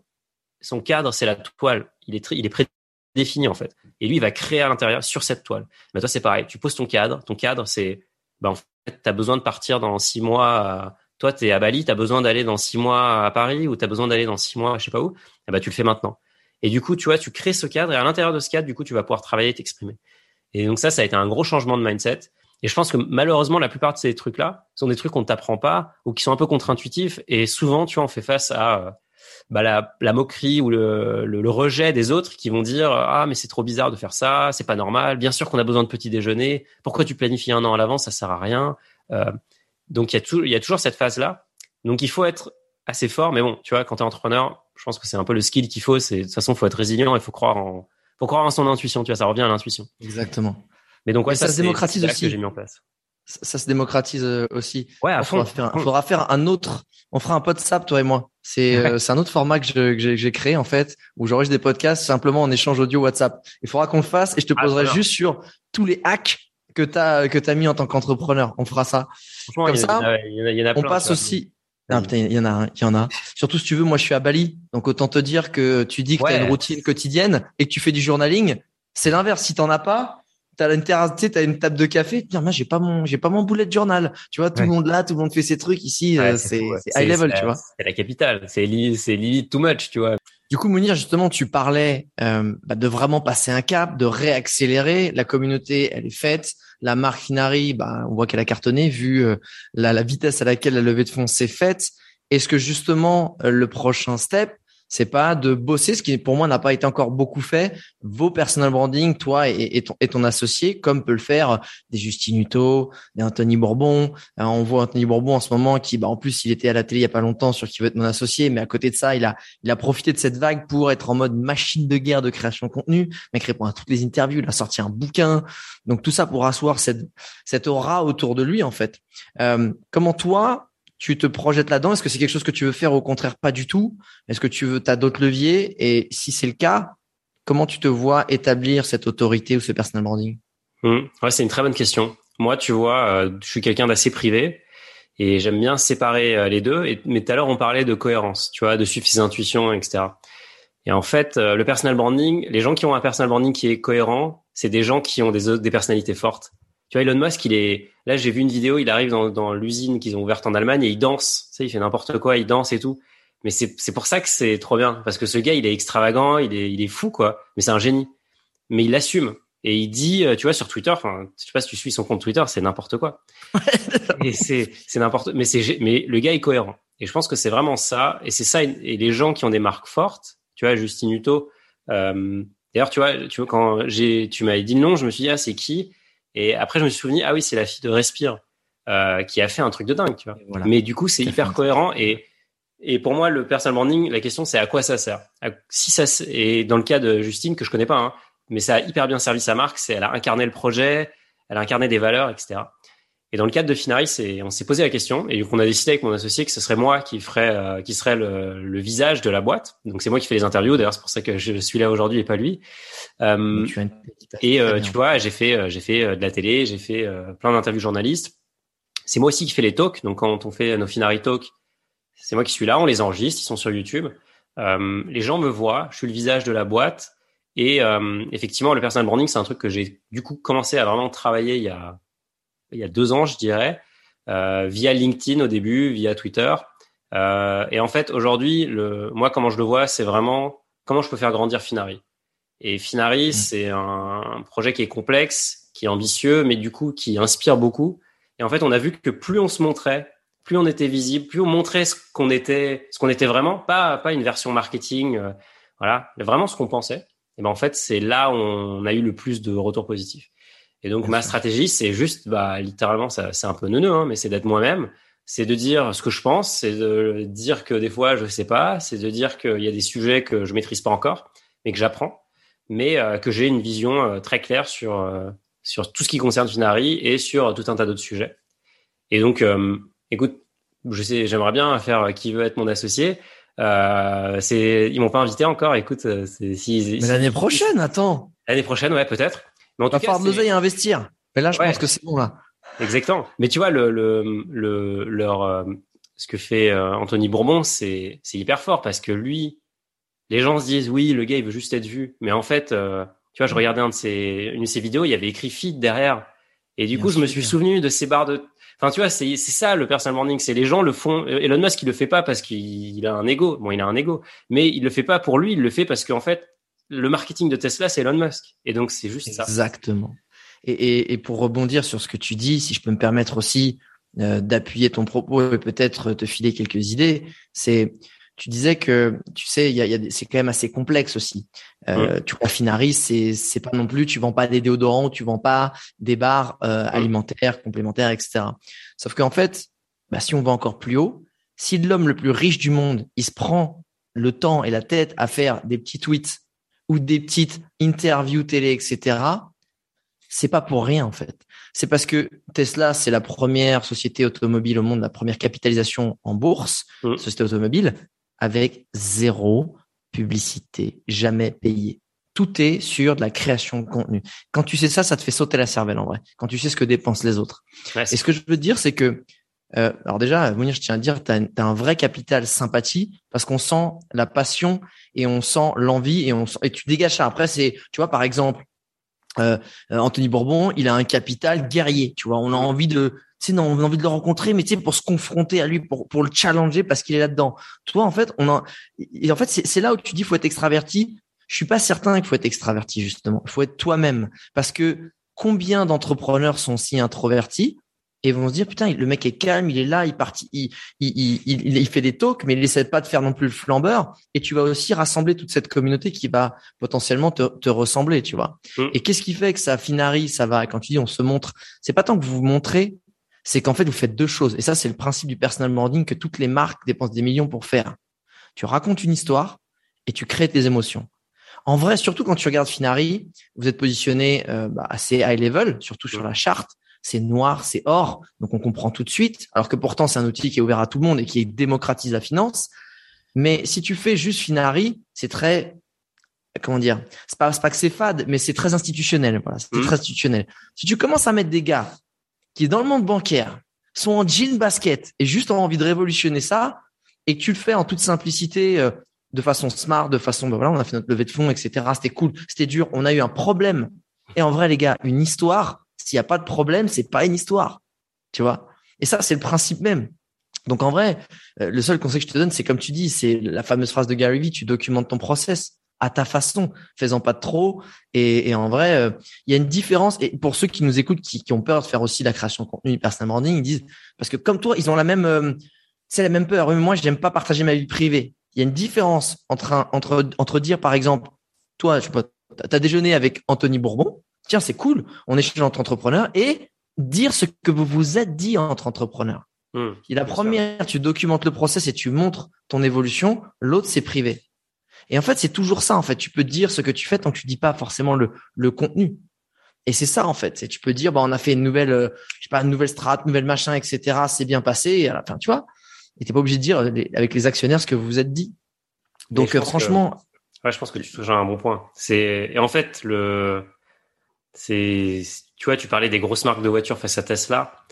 En fait, c'est ça l'avantage des petites boîtes, c'est que les grosses boîtes, euh, elles incarnent rien, elles ont pas de, elles pas de visage. C'est, il y a un PDG, il y a 10 000 salariés, on sait pas qui c'est, mais ça dégage rien, tu vois. On est client parce que on, voilà, on est obligé ou parce que j'en sais rien. Peut-être parce qu'ils ont un bon produit aussi. Il y a des grosses boîtes qui sont super. Euh, mais en tout cas, ça n'incarne pas grand chose. Euh, alors qu'à l'inverse, tout le monde peut incarner quelque chose. Donc c'est vrai, c'est mais c'est un, c'est un boulot, euh, comme tu l'as dit, c'est un boulot à plein temps. Elon Musk, on dirait que c'est comme ça, il pète des plombs, mais en fait, pas du tout. C'est hyper travaillé. je pense qu'il y a des gens qui l'aident sur ça. C'est d'ailleurs, il a des rituels, il poste tout le temps. Euh, tu vois, c'est tout ça, c'est travaillé. Hein, c'est pas au hasard. C'est c'est exact. Ça prend du temps, c'est chronophage. La preuve, tu vois, là, t'es là, ça te prend une heure, alors que tu pourrais passer, je sais pas, à, gérer tes équipes, à, à, travailler avec des actionnaires pour relever peut-être plus de fonds, etc. Et, et tu, et tu vois, t'es là, mais c'est, c'est vraiment ce que tu as dit. C'est, tu vas pouvoir en fait générer des émotions. Et en fait, les gens aujourd'hui, on va prendre les exemples de, de, de Justin Hutto encore une fois et Anthony Bourbon parce qu'on les connaît bien. Euh, c'est pas tant la barre de céréales ou complément alimentaire que t'achètes. C'est l'aventure derrière du mec qui veut aller tacler des Danone. en fait, tu te sens entrepreneur, tu vois, tu te mets dans la peau d'Anthony Bourbon qui veut être un entrepreneur qui a, qui a accompli, etc. Pareil, quand tu achètes des déodorants naturels de chez Respire, tu, et surtout si t'es nénette, tu te sens la jeune femme euh, sportive, autonome, entrepreneuse. Et c'est un peu militant. Et en fait, si toi et vos associés et vous arrivez à raconter cette histoire et être dans cette quête-là de se dire, bah nous en fait, notre aventure, les gars, si vous nous rejoignez, si vous nous suivez, on va aller éclater le monde bancaire. Mais on a envie de voir ça. En fait, tu as envie de mettre un billet pour savoir juste si tu vas réussir ou pas. Et en fait, je pense que c'est là votre vrai challenge, c'est de se dire, bon, en toute humilité, sans faire les même, c'est de se dire, nous, c'est ça notre challenge. Waouh, vas-y, j'ai envie de suivre les gars, ils vont. parce que s'il y a bien, s'il y a bien un monde qu'on a envie que ça change, mm. eh, c'est les banques, et les bâtards, ils nous sucrent. Et en plus, ils nous traitent mal et ils se foutent de notre gueule. Donc, s'il y a un truc technologique qui fait du sens avec nous, nouvelle génération, mais on a envie de dire, allez-y les gars, mais vas-y, tu sais quoi, je, je vais vous suivre. Donc c'est c'est pour ça que les, les, les Nike ils sponsorisent des, des sportifs, c'est pour créer de l'émotion, c'est pour créer une histoire, c'est pour créer une aventure. Eux-mêmes n'en ont pas spécialement. Donc, je pense que là où il y a un boulot à faire de votre côté, c'est poser votre histoire à plat, personnelle, et la tienne si t'es toi l'égérie de, de Finari, et d'après de savoir où est-ce que vous voulez aller et de raconter cette histoire dans votre évolution en fait. On en est où? Qu'est-ce qui va pas? S'il vous plaît les gars, et créer cette communauté où en fait vous êtes des potes qui vont nous aider à changer le monde en vrai, le monde bancaire. Et là, là les gars, c'est un boulot. C'est un, bah c'est, c'est, écoute, t'as bien résumé le challenge. T'as bien résumé le challenge. mais c'est, ouais, c'est, c'est, c'est le boulot. Le, le truc qui est important, c'est que pour nous, on se demande toujours pourquoi les gens sont sur Finari et à la base, ils sont quand même là pour le produit. Donc tu vois, c'est notre cœur de métier, c'est vraiment ça. Mais effectivement, t'as raison. Après, tu restes pour tout le reste. Et c'est même justement, c'est, je sais pas, on utilise une voiture pour se déplacer de A à B ou un vélo, mais on n'est pas particulièrement attaché à l'objet. Par contre, je sais pas, tu, je sais pas si tu connais Cowboy, les vélos électriques. Bah eux, c'est, tu vois, les gens qui ont des cobayes, ils aiment bien en parler, mais ils aiment bien en parler parce qu'ils sont hyper fiers, parce qu'ils trouvent ça trop bien, parce qu'ils ont suivi le processus de design, c'est hyper léché, machin. Et mais c'est ça en fait ce que tu, ce que tu dis. Et effectivement, c'est, un boulot qui est très dur. il y a beaucoup de gens dans la tech, notamment, qui n'ont pas eu tous ces réflexes là, parce que bah ça, c'est dur à, c'est dur à apprendre ça. Donc c'est, pas les mêmes profils. Non, Dans la tech, tu as des profils euh, techniciens et il faut avoir un profil euh, un peu narrateur, tu sais. Ouais, ouais, il faut vraiment de, raconter un truc. Ouais. De communicant et pas besoin d'être un, extraverti. Encore une fois, je préfère le dire pour ceux qui nous écoutent pour être un bon communicant. Hein. Tu peux, tu vois, moi je gueule depuis tout à l'heure. Mounir il raconte euh, les choses de façon très calme et, agréable et, et ça, c'est d'autant plus aussi fluide. Il y a aussi ça, faut jouer sur ce côté pédagogue. pour revenir justement sur sur la suite aussi de, de Finari. Comment, euh, tu vois, quand tu, là, on avait parlé du, du MVP, ça a marché, vous avez créé votre boîte. Euh, comment tu, vous avez créé l'acquisition aussi à travers la newsletter et après vous avez créé cette communauté.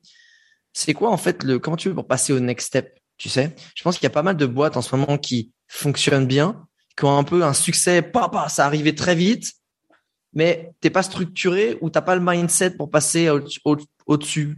C'est quoi vraiment la, le step à passer, le conseil ou la chose à mettre en place, soit, je sais pas, un board des actionnaires, de qui tu vas chercher? Et du coup, Finari, vous faites comment, vous? Ouais, c'est un, c'est, un bon point. Tu vois, tu le sens vraiment à des moments où tu commences à plafonner tu dis, là, en fait, je ne sais pas gérer, je sais pas si je comprends pas ce qui se passe.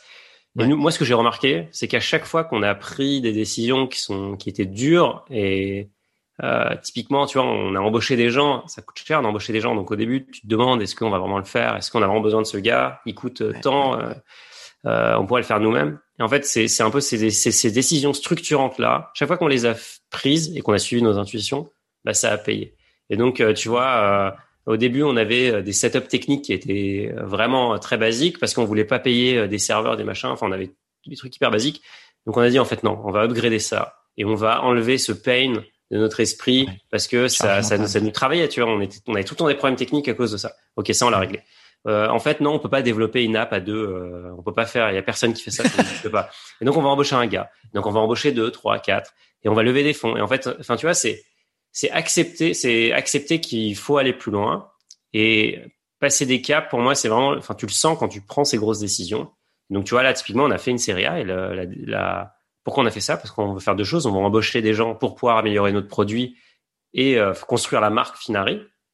Et la deuxième chose, c'est qu'on va faire du marketing, euh, de l'acquisition, donc on va avoir du budget à dépenser. Et en fait, ça, ouais, ça prend du temps. Et pareil, il faut des gens, on est en train de les chercher. Donc c'est, pour moi, c'est, c'est vraiment accepter qu'il y a des grosses décisions à prendre, mais c'est les, c'est, tu peux pas tout faire tout seul. Et au bout d'un moment, il faut sortir aussi de ce truc un peu où tu essayes de, c'est de bricoler en fait. Nous, on, on, dit, on vraiment s'est dit à un moment, on arrête de bricoler, on fait quelque chose de sérieux.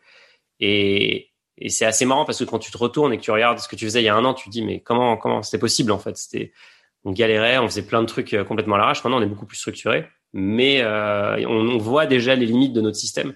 Donc c'est vraiment ça, c'est continuer à mettre à jour et c'est surtout parer aux feux les plus, euh, tu vois. Tu peux pas éteindre tous les feux, tu as plein d'incendies qui brûlent. Bah, il y a des incendies, tu t'en fous de les laisser brûler faut vraiment régler ceux qui sont critiques et cruciaux. Intéressant. Et euh, enfin, tu vois, ça c'est un truc. Euh, tu vois, il y a une autre citation du, du fondateur de, de LinkedIn qui qui est qui est assez intéressant. Euh, c'est vraiment un mec assez intéressant.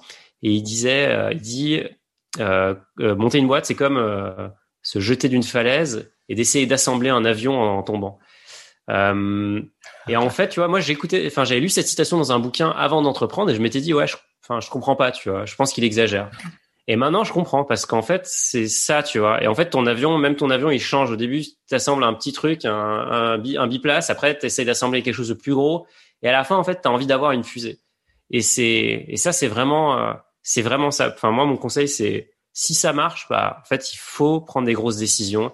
Il faut se faire peur. Il faut aller là où ça fait mal, en fait, parce que c'est, s'il faut taper dans le porte-monnaie, bah, faut taper dans le porte-monnaie. Il faut embaucher ce gars-là qui est le meilleur au monde dans ça. Bah ouais, il faut y aller. Faut, faut aller toquer à sa porte, faut aller faire euh, prendre des cafés avec lui. Faut, ça dure des mois d'embaucher les meilleurs profils, mais faut le faire.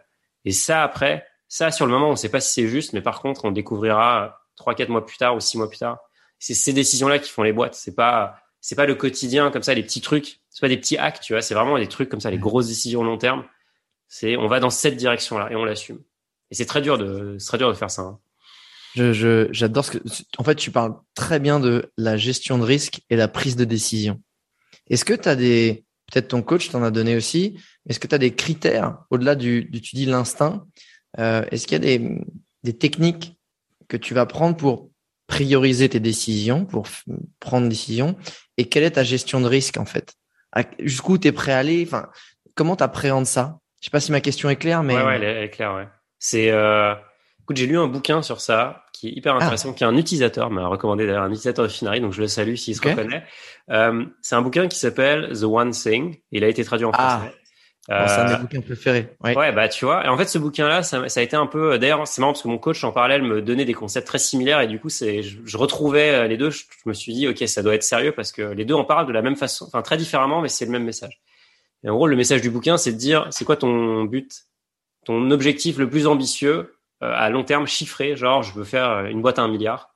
Euh, et du coup, c'est quoi la décision immédiate que tu dois prendre pour enclencher ça? Et donc lui, pareil, il prend l'analogie des dominos et il dit que en fait, c'est juste, c'est quoi le domino, le prochain domino qu'il faut faire tomber?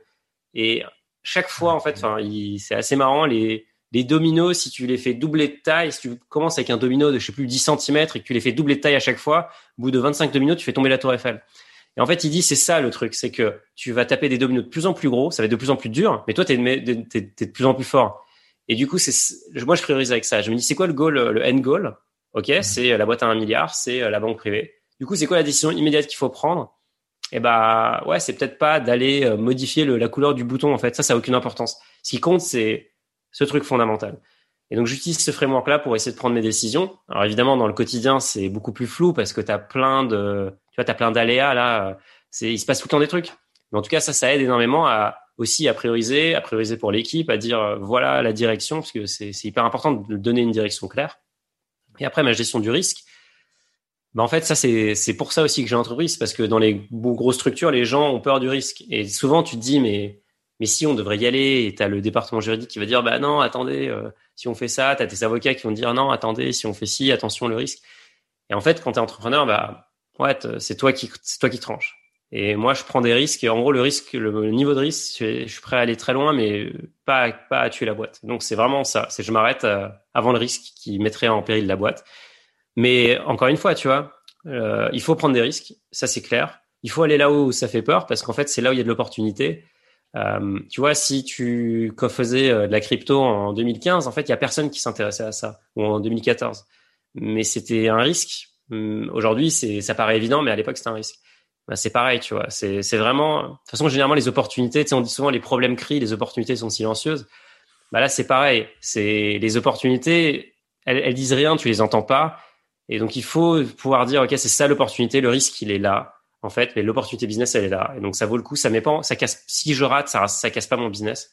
Donc, j'y vais. Mais il faut prendre des risques euh, forts. Et d'ailleurs, les, je pense que les Américains, tu vois, nous, on a fait un, un incubateur, un incubateur qui s'appelle Y Combinator. Tu parlais d'Airbnb tout à l'heure. Airbnb a fait Y Combinator. Bon, bah, c'est le plus gros, euh, c'est le plus gros incubateur américain. Ouais. Je crois. Ah ouais, c'est le, bah, c'est le meilleur au monde. Hein. Ils ont fait Stripe, Coinbase, euh, enfin des, des, des c'est vraiment des, des, licornes à l'appel. Merci. On espère qu'on aura la même trajectoire. Et en fait, nous, on s'est dit, hein, tu vois, ça va, ça va plaire à Anthony Bourmont. On s'est dit, nous, on veut faire une boîte à l'américaine en France, en Europe.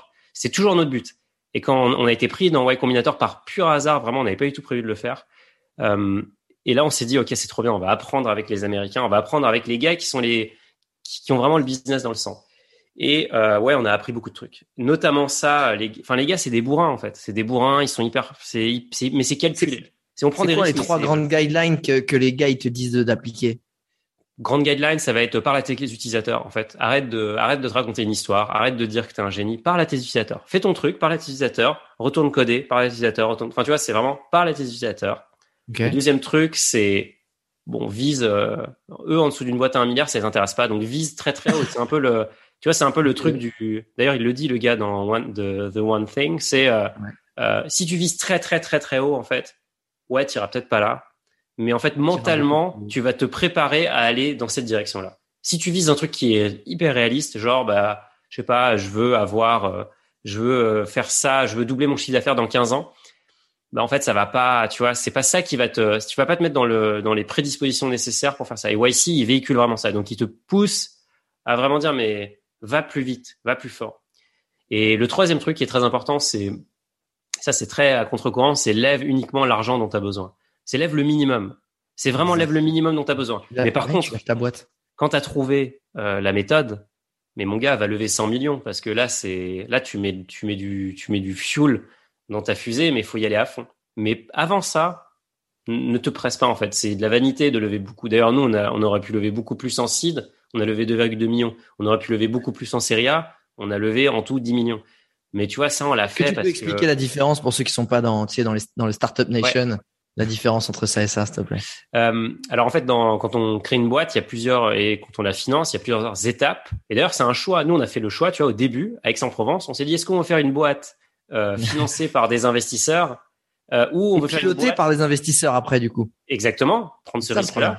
Ou faire une boîte qui va être euh, bootstrappée, comme on dit. Donc on va, c'est notre argent et on va jamais lever de fonds. Et en fait, nous, on a bootstrapper la boîte au début et assez rapidement on s'est rendu compte que ça allait coûter trop cher pour nos moyens et donc on a levé des fonds.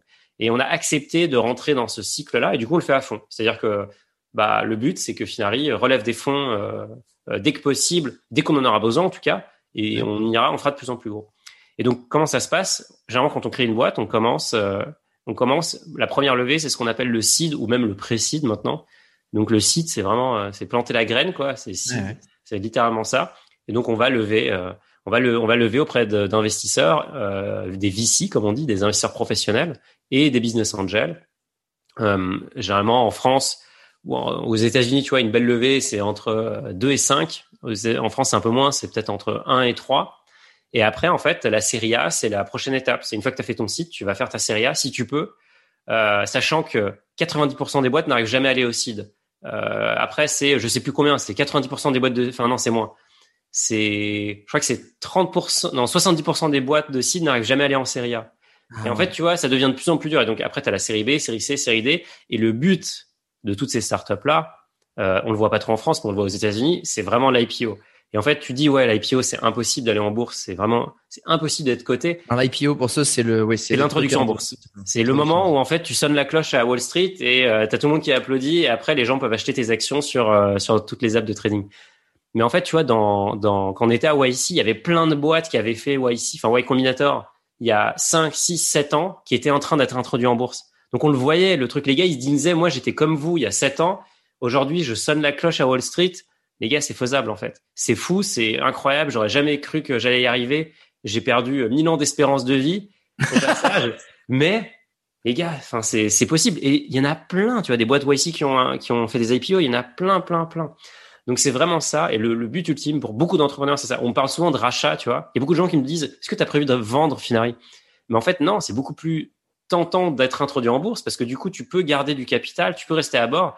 Mais c'est juste que euh, être coté en bourse te débloque beaucoup de choses. Et en plus, créer de la liquidité. Donc, les gens, toi, tu peux vendre des parts, tes, tes employés peuvent vendre des parts, les investisseurs euh, vendent des parts, tes utilisateurs peuvent devenir actionnaires hyper facilement parce qu'ils peuvent juste acheter des actions euh, sur une plateforme. Ah, ça, c'est génial. Mais c'est dur. Enfin, tu vois, tout et, et c'est ok aussi que tout le monde n'ait pas cette ambition-là. Tout le monde n'a pas besoin de faire des introductions en bourse. C'est un, c'est un goal qui est fou.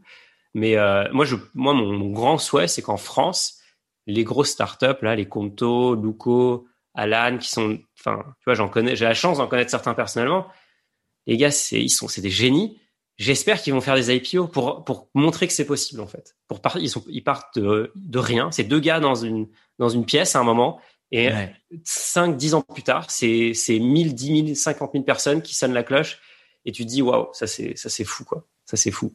Et je, je, pense que tu es plutôt bien parti, enfin toi et toute ton équipe, vous êtes vraiment bien parti là-dessus. Surtout que tu sais, c'est pas facile de trouver le bon product market fit. Tu vois le vraiment le produit dont tout le monde avait un peu besoin sans vraiment, alors on s'en rendait compte sans vraiment s'en rendre compte, mais bon, vas-y, on passait, on faisait autrement en fait. Ouais. Et il y, a, y a une réunion de beaucoup de facteurs qui font que j'ai l'impression que ça a vraiment explosé.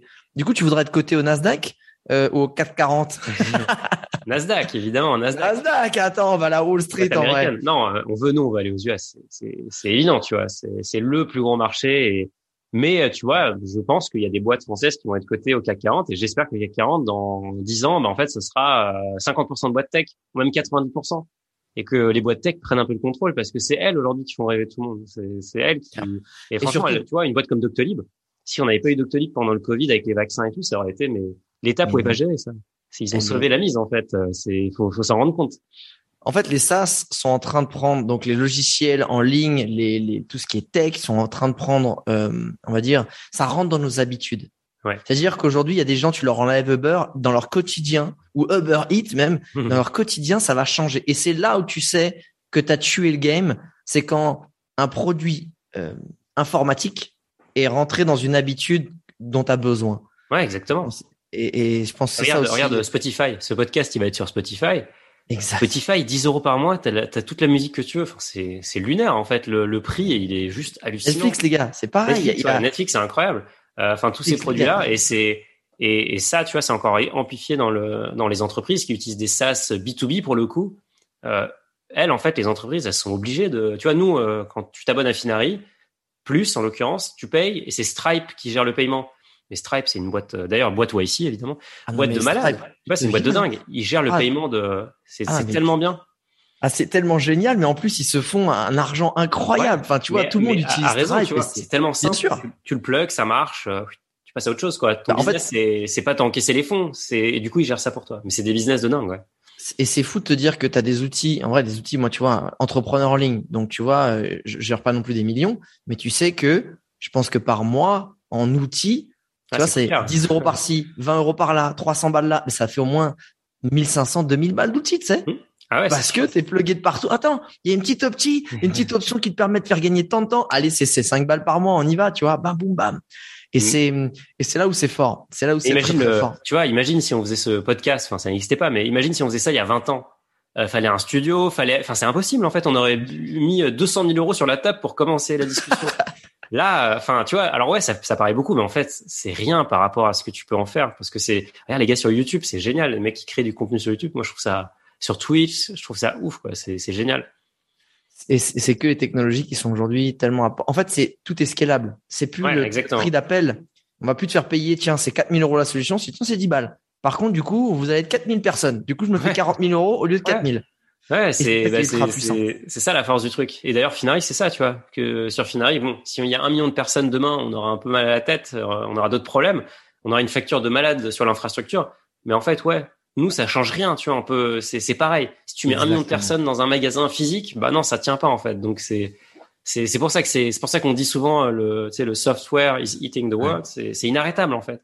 Le software, c'est inarrêtable. Il y a c'est oui, on va tout automatiser, mais tu vois, il y en a plein, il y a plein de gens qui disent oui, c'est hyper négatif. Mais en fait, non, parce que c'est juste qu'on va pouvoir se concentrer sur d'autres choses qui sont plus intéressantes que, bah, je sais pas, encaisser un paiement, c'est pas intéressant. Donc, faisons les choses intéressantes.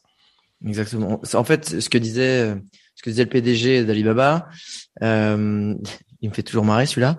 Il disait de toute façon, arrêtez d'avoir des jobs de mémorisation ou d'exécution. Ça va bientôt disparaître à cause de l'intelligence, grâce à l'intelligence artificielle. Chacun voit comme il veut. Mm. C'est ayez des des skills, développer des skills et des compétences de créativité, de résolution de problèmes avec de l'émotion et de l'affinité dedans. Ce que l'IA mettra encore des années et des années à, arriver à, développer. Et il a raison, en fait. Plus tu es dans la créativité, plus tu es dans la flexibilité, l'émotionnel, plus tu as quelque chose que un truc bête et méchant va être remplacé. Mais du coup, tu vois, ça revient à la cohérence. C'est soyons cohérents avec nous-mêmes, suivons nos intuitions, parce qu'en fait, c'est là où c'est là où on va faire. Et c'est, tu vois, ça, ça revient même au truc de la newsletter. C'est créer du contenu gratuitement. Parce qu'en fait, on prend l'exemple du vin. Si tu aimes bien le vin et que tu passes tout ton temps, en fait, tu vas développer des, des intuitions qui seront, tu seras inarrêtable en fait. Tu seras inarrêtable et personne ne passera autant de temps que toi à réfléchir à ça.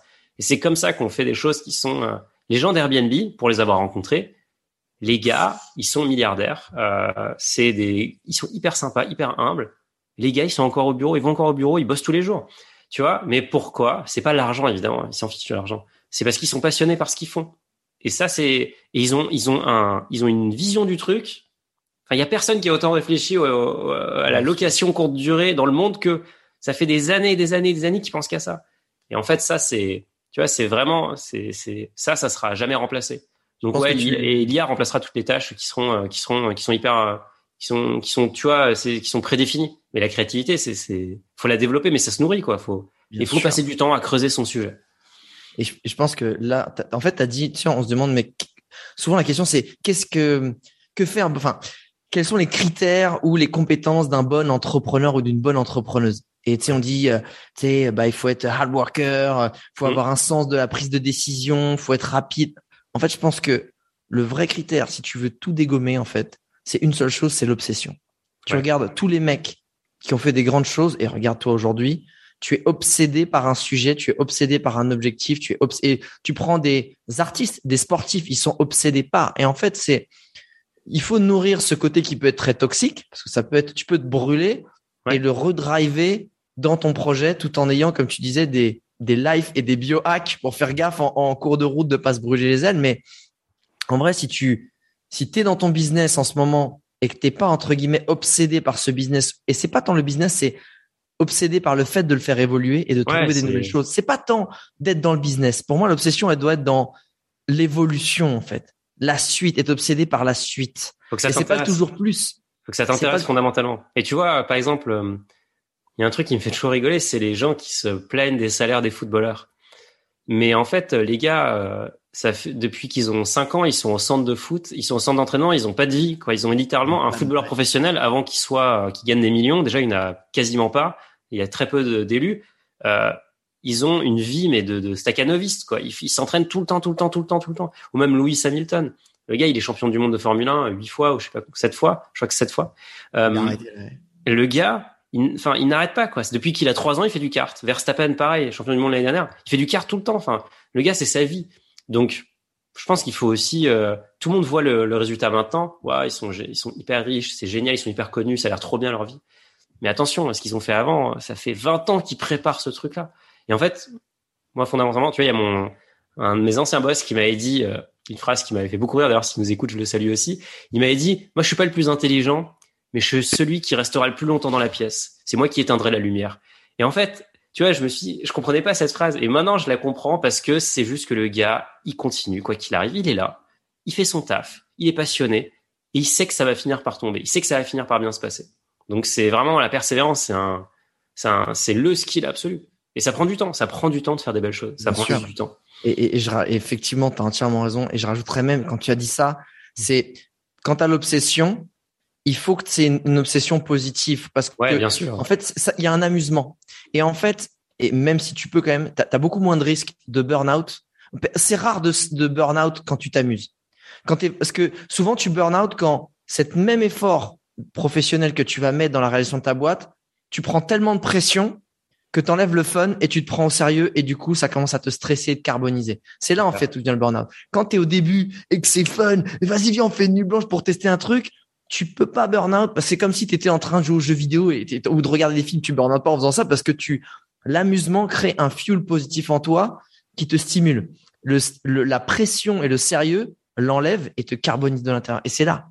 Pour moi, c'est c'est vraiment ça l'enjeu en fait. C'est de garder du fun dans cette aventure. et c'est pas facile, surtout quand tu commences à lever des millions. Un Mounir. Un ça. Euh, ouais, c'est pas évident, je te confirme. Mais tu vois, pour revenir au truc que j'ai dit tout à l'heure, je pense qu'il faut vraiment le souligner, c'est le tous les gens, tous les entrepreneurs qui sont euh, qui sont qui sont connus, enfin tous les gros entrepreneurs de la tech, tous les gros entrepreneurs tout court d'ailleurs, tous les gens qui ont du succès se font coacher. Mais c'est pas c'est tout le monde.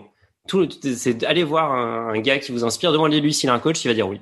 Il va dire même j'en ai eu plusieurs et, et, je me fais accompagner sur plusieurs sujets. Tu as dit tu as parlé du sport, ça peut être le sport, ça peut être le mental, ça peut être plein de choses.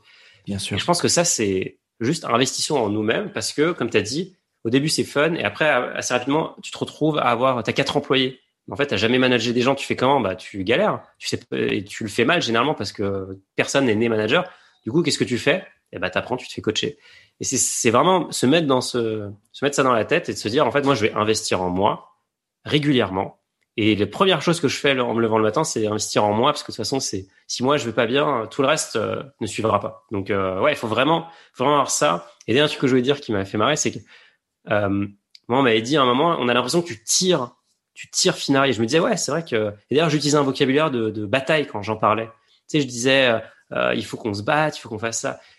Et en fait, ça, c'est ça, ça marche au début. Tu en as besoin. Il faut, au début, il faut traverser des murs. Mais après, ça, c'est ça qui va te burn out en fait, parce qu'au bout d'un moment, tu peux pas te battre tout le temps. Tu peux pas te battre contre tout le monde. Et donc, il faut que tu trouves des relais. Et c'est là où il faut accepter qu'en fait, tu vas passer un cap Et ce cap, tu le passeras pas tout seul. Il faut que quelqu'un t'aide. Et des fois, ça va être, il va te, tu vas passer une heure avec le gars, il va t'ouvrir le, il va t'ouvrir les chakras. Mais c'est important de le faire. C'est vraiment important de le faire et c'est important d'accepter qu'on peut pas tout régler nous-mêmes. C'est que... ok, tu vois. Tout le monde le fait. Vraiment, c'est. Je ah non, mais moi, je pensais que j'étais le seul. En fait, tout le monde le fait. En fait, c'est un truc de ouf. Ce que tu dis, c'est que tu sais, les coachs, des fois, en plus, t'as envie le mec te dit, bah, c'est 10 000 balles les deux, les deux heures ou la séance. Tu dis, ouais, ouais t'es là en plus. Au début, tu comptes tes sous. Tu dis, comment c'est, c'est beaucoup pour deux heures. Il va dire, ouais, mais moi, ça fait 20 ans euh, que je vais te donner 20 ans en deux heures. Et je peux te dire, en 20 ans, j'ai accumulé plusieurs millions. Et que peut-être ces deux heures-là, tu vas peut-être faire x2 sur ton chiffre d'affaires. Tu vas peut-être passer de 100 à 200 k. Enfin, et des choses comme ça. Et au début, tu te dis, ouais, c'est arnaque, etc. Et en fait, tu dis un truc qui est ultra puissant, c'est, vu que tu as commencé à donner un certain succès avec ta boîte tout seul, tu penses dans ta tête inconsciemment que tu vas pouvoir continuer à le mmh. faire seul. Et ça, c'est la connerie. C'est le premier début, tu es forcément tout seul. Tu mets les mains dans le caca, tu, tu remues la merde, tu es tout seul dans ton garage. Et quand tu as donné une petite flamme, il faut qu'il y ait un mec qui arrive et qui mette un peu d'essence. Et, et ça, et, je pense que c'est en train de se démocratiser, parce que c'est pas du tout la culture française de prendre des coachs.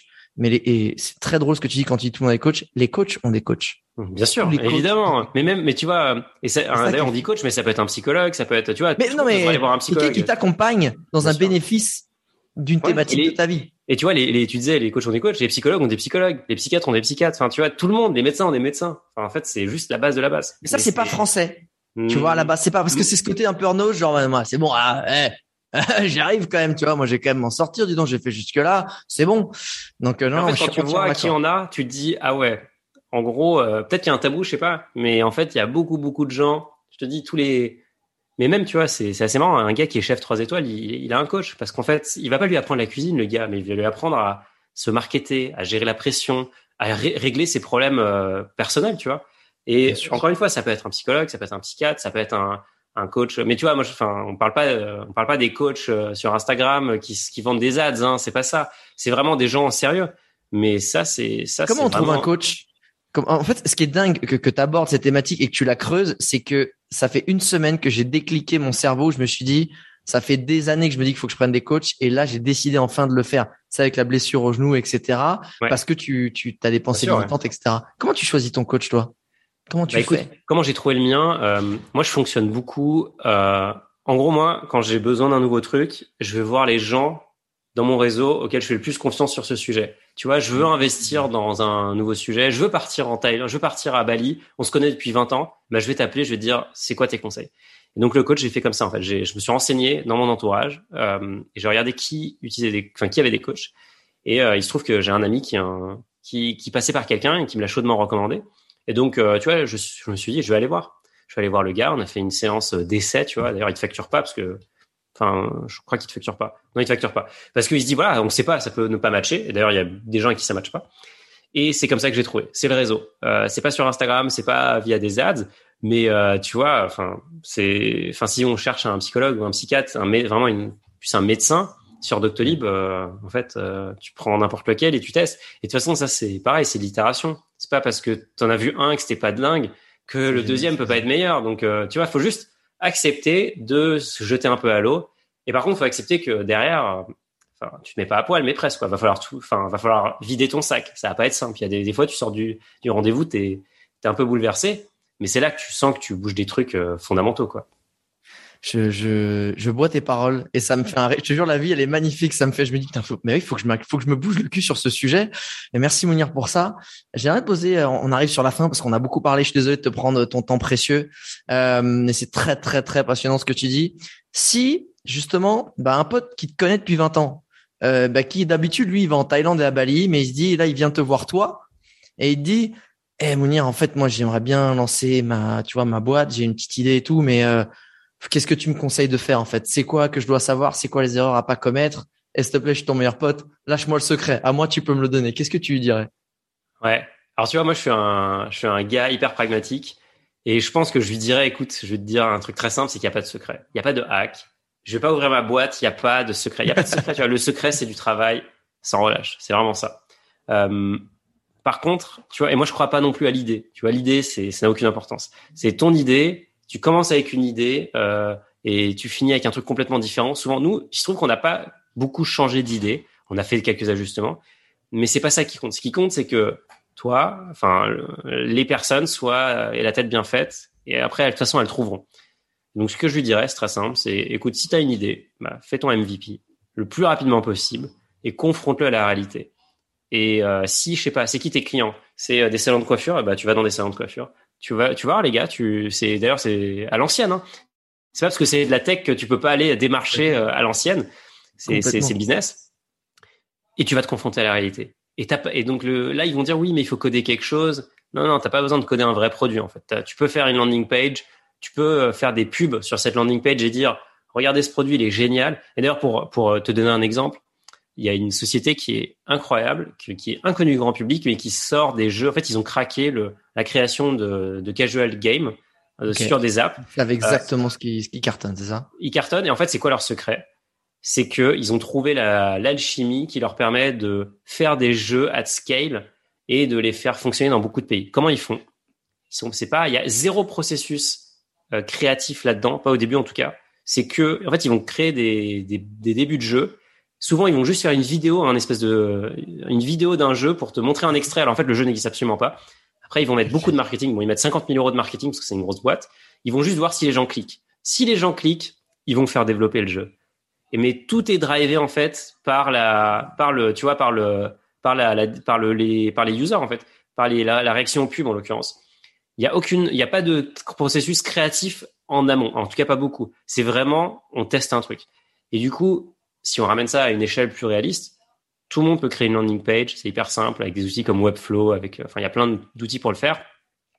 Tout le monde peut euh, peut présenter une idée. C'est important quand même d'avoir un minimum de support. C'est important de montrer quelque chose. Si tu dis aux gens, voilà mon idée, tu vois des gens enfin pour te faire marrer il y a beaucoup de gens qui nous disent ah l'idée de Finari je l'avais eu je l'avais eu euh, j'ai commencé à créer ça. Ouais mais moi aussi la moi aussi, on l'avait eu ouais. voilà c'est de l'exécution les gars c'est voilà c'est c'est tout le monde avait eu cette idée en fait. C'était c'était c'est les meilleures idées c'est les plus simples. Donc euh, donc faut se confronter à la réalité faut créer le plus rapidement possible. Et après c'est ce que je te disais tout à l'heure. Commence par donner quelque chose. Ton produit je sais pas c'est euh, t'es à Bali, tu veux, euh, tu veux faire un truc de yoga retreat pour euh, des des des, euh, des Français ou des, des, Européens ou des Américains, eh ben commence par écrire quelque chose sur le sur ta façon de voir les choses, enfin de ta façon de te, te relaxer, comment toi tu vois la vie, etc. Que ce soit une chaîne YouTube, que ce soit un blog, que ce soit un Instagram, peu importe au final. Fais, fais-le sur TikTok puisque c'est un réseau social qui est plutôt qui est plutôt facile. En viralité en ce moment. Ouais, avec une grosse viralité gratuite. Enfin, il y a de la viralité organique euh, bah va là-dessus dans ce cas-là. Mais en tout cas, va falloir donner, enfin confronte-toi et donne donne très vite. Et pour moi, c'est vraiment le plus important, c'est de pas. Moi, je, enfin, je, je suis assez, tu vois, je parlerai pas pendant mille ans avec plein de gens, prendre des conseils, prendre des trucs.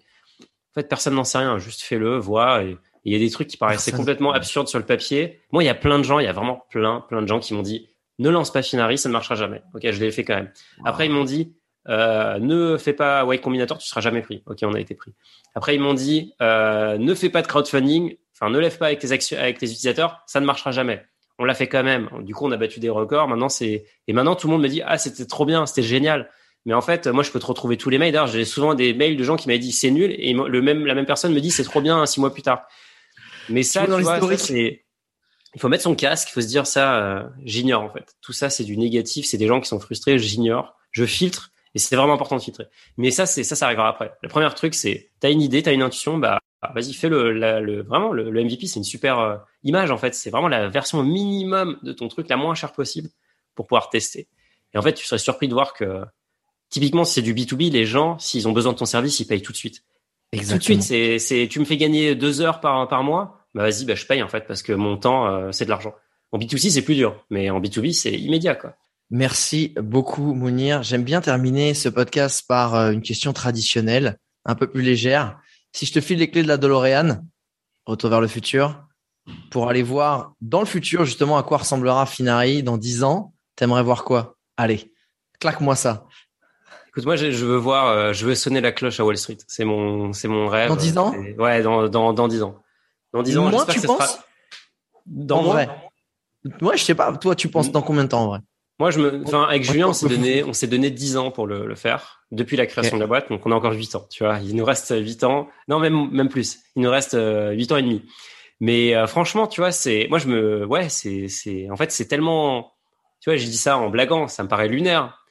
Mais c'est c'est possible. Enfin, tu vois, c'est possible. Sur ce podcast, c'est dit sur ce podcast et ce sera et ce sera ressorti, tu vois, au bon je moment. Je t'inviterai à la. Si on est introduit en bourse, je t'invite à je t'invite à New York. Voilà, c'est dit. Mais mec, je si j'entends que tu arrives, je prends mon billet pour la déconne. Attends. Exactement. tu seras là, tu seras dans les gens qui applaudissent derrière. comme ça. Tu vois ou pas? Et, et j'espère que ça arrivera encore franchement. Mais, c'est franchement, il y, a tout pour Tu vois, c'est comme on disait tout à l'heure. Moi, je suis pas pressé en fait parce que c'est pas binaire en fait. C'est oui, même si ma boîte va pas en bourse, ça peut être un énorme succès. Et oui, même si ma boîte ne se vend pas pour 700 euh, millions, ça peut quand même être un énorme succès. Et même si ma boîte ne marche pas, c'est quand même, j'aurais quand même appris des trucs là.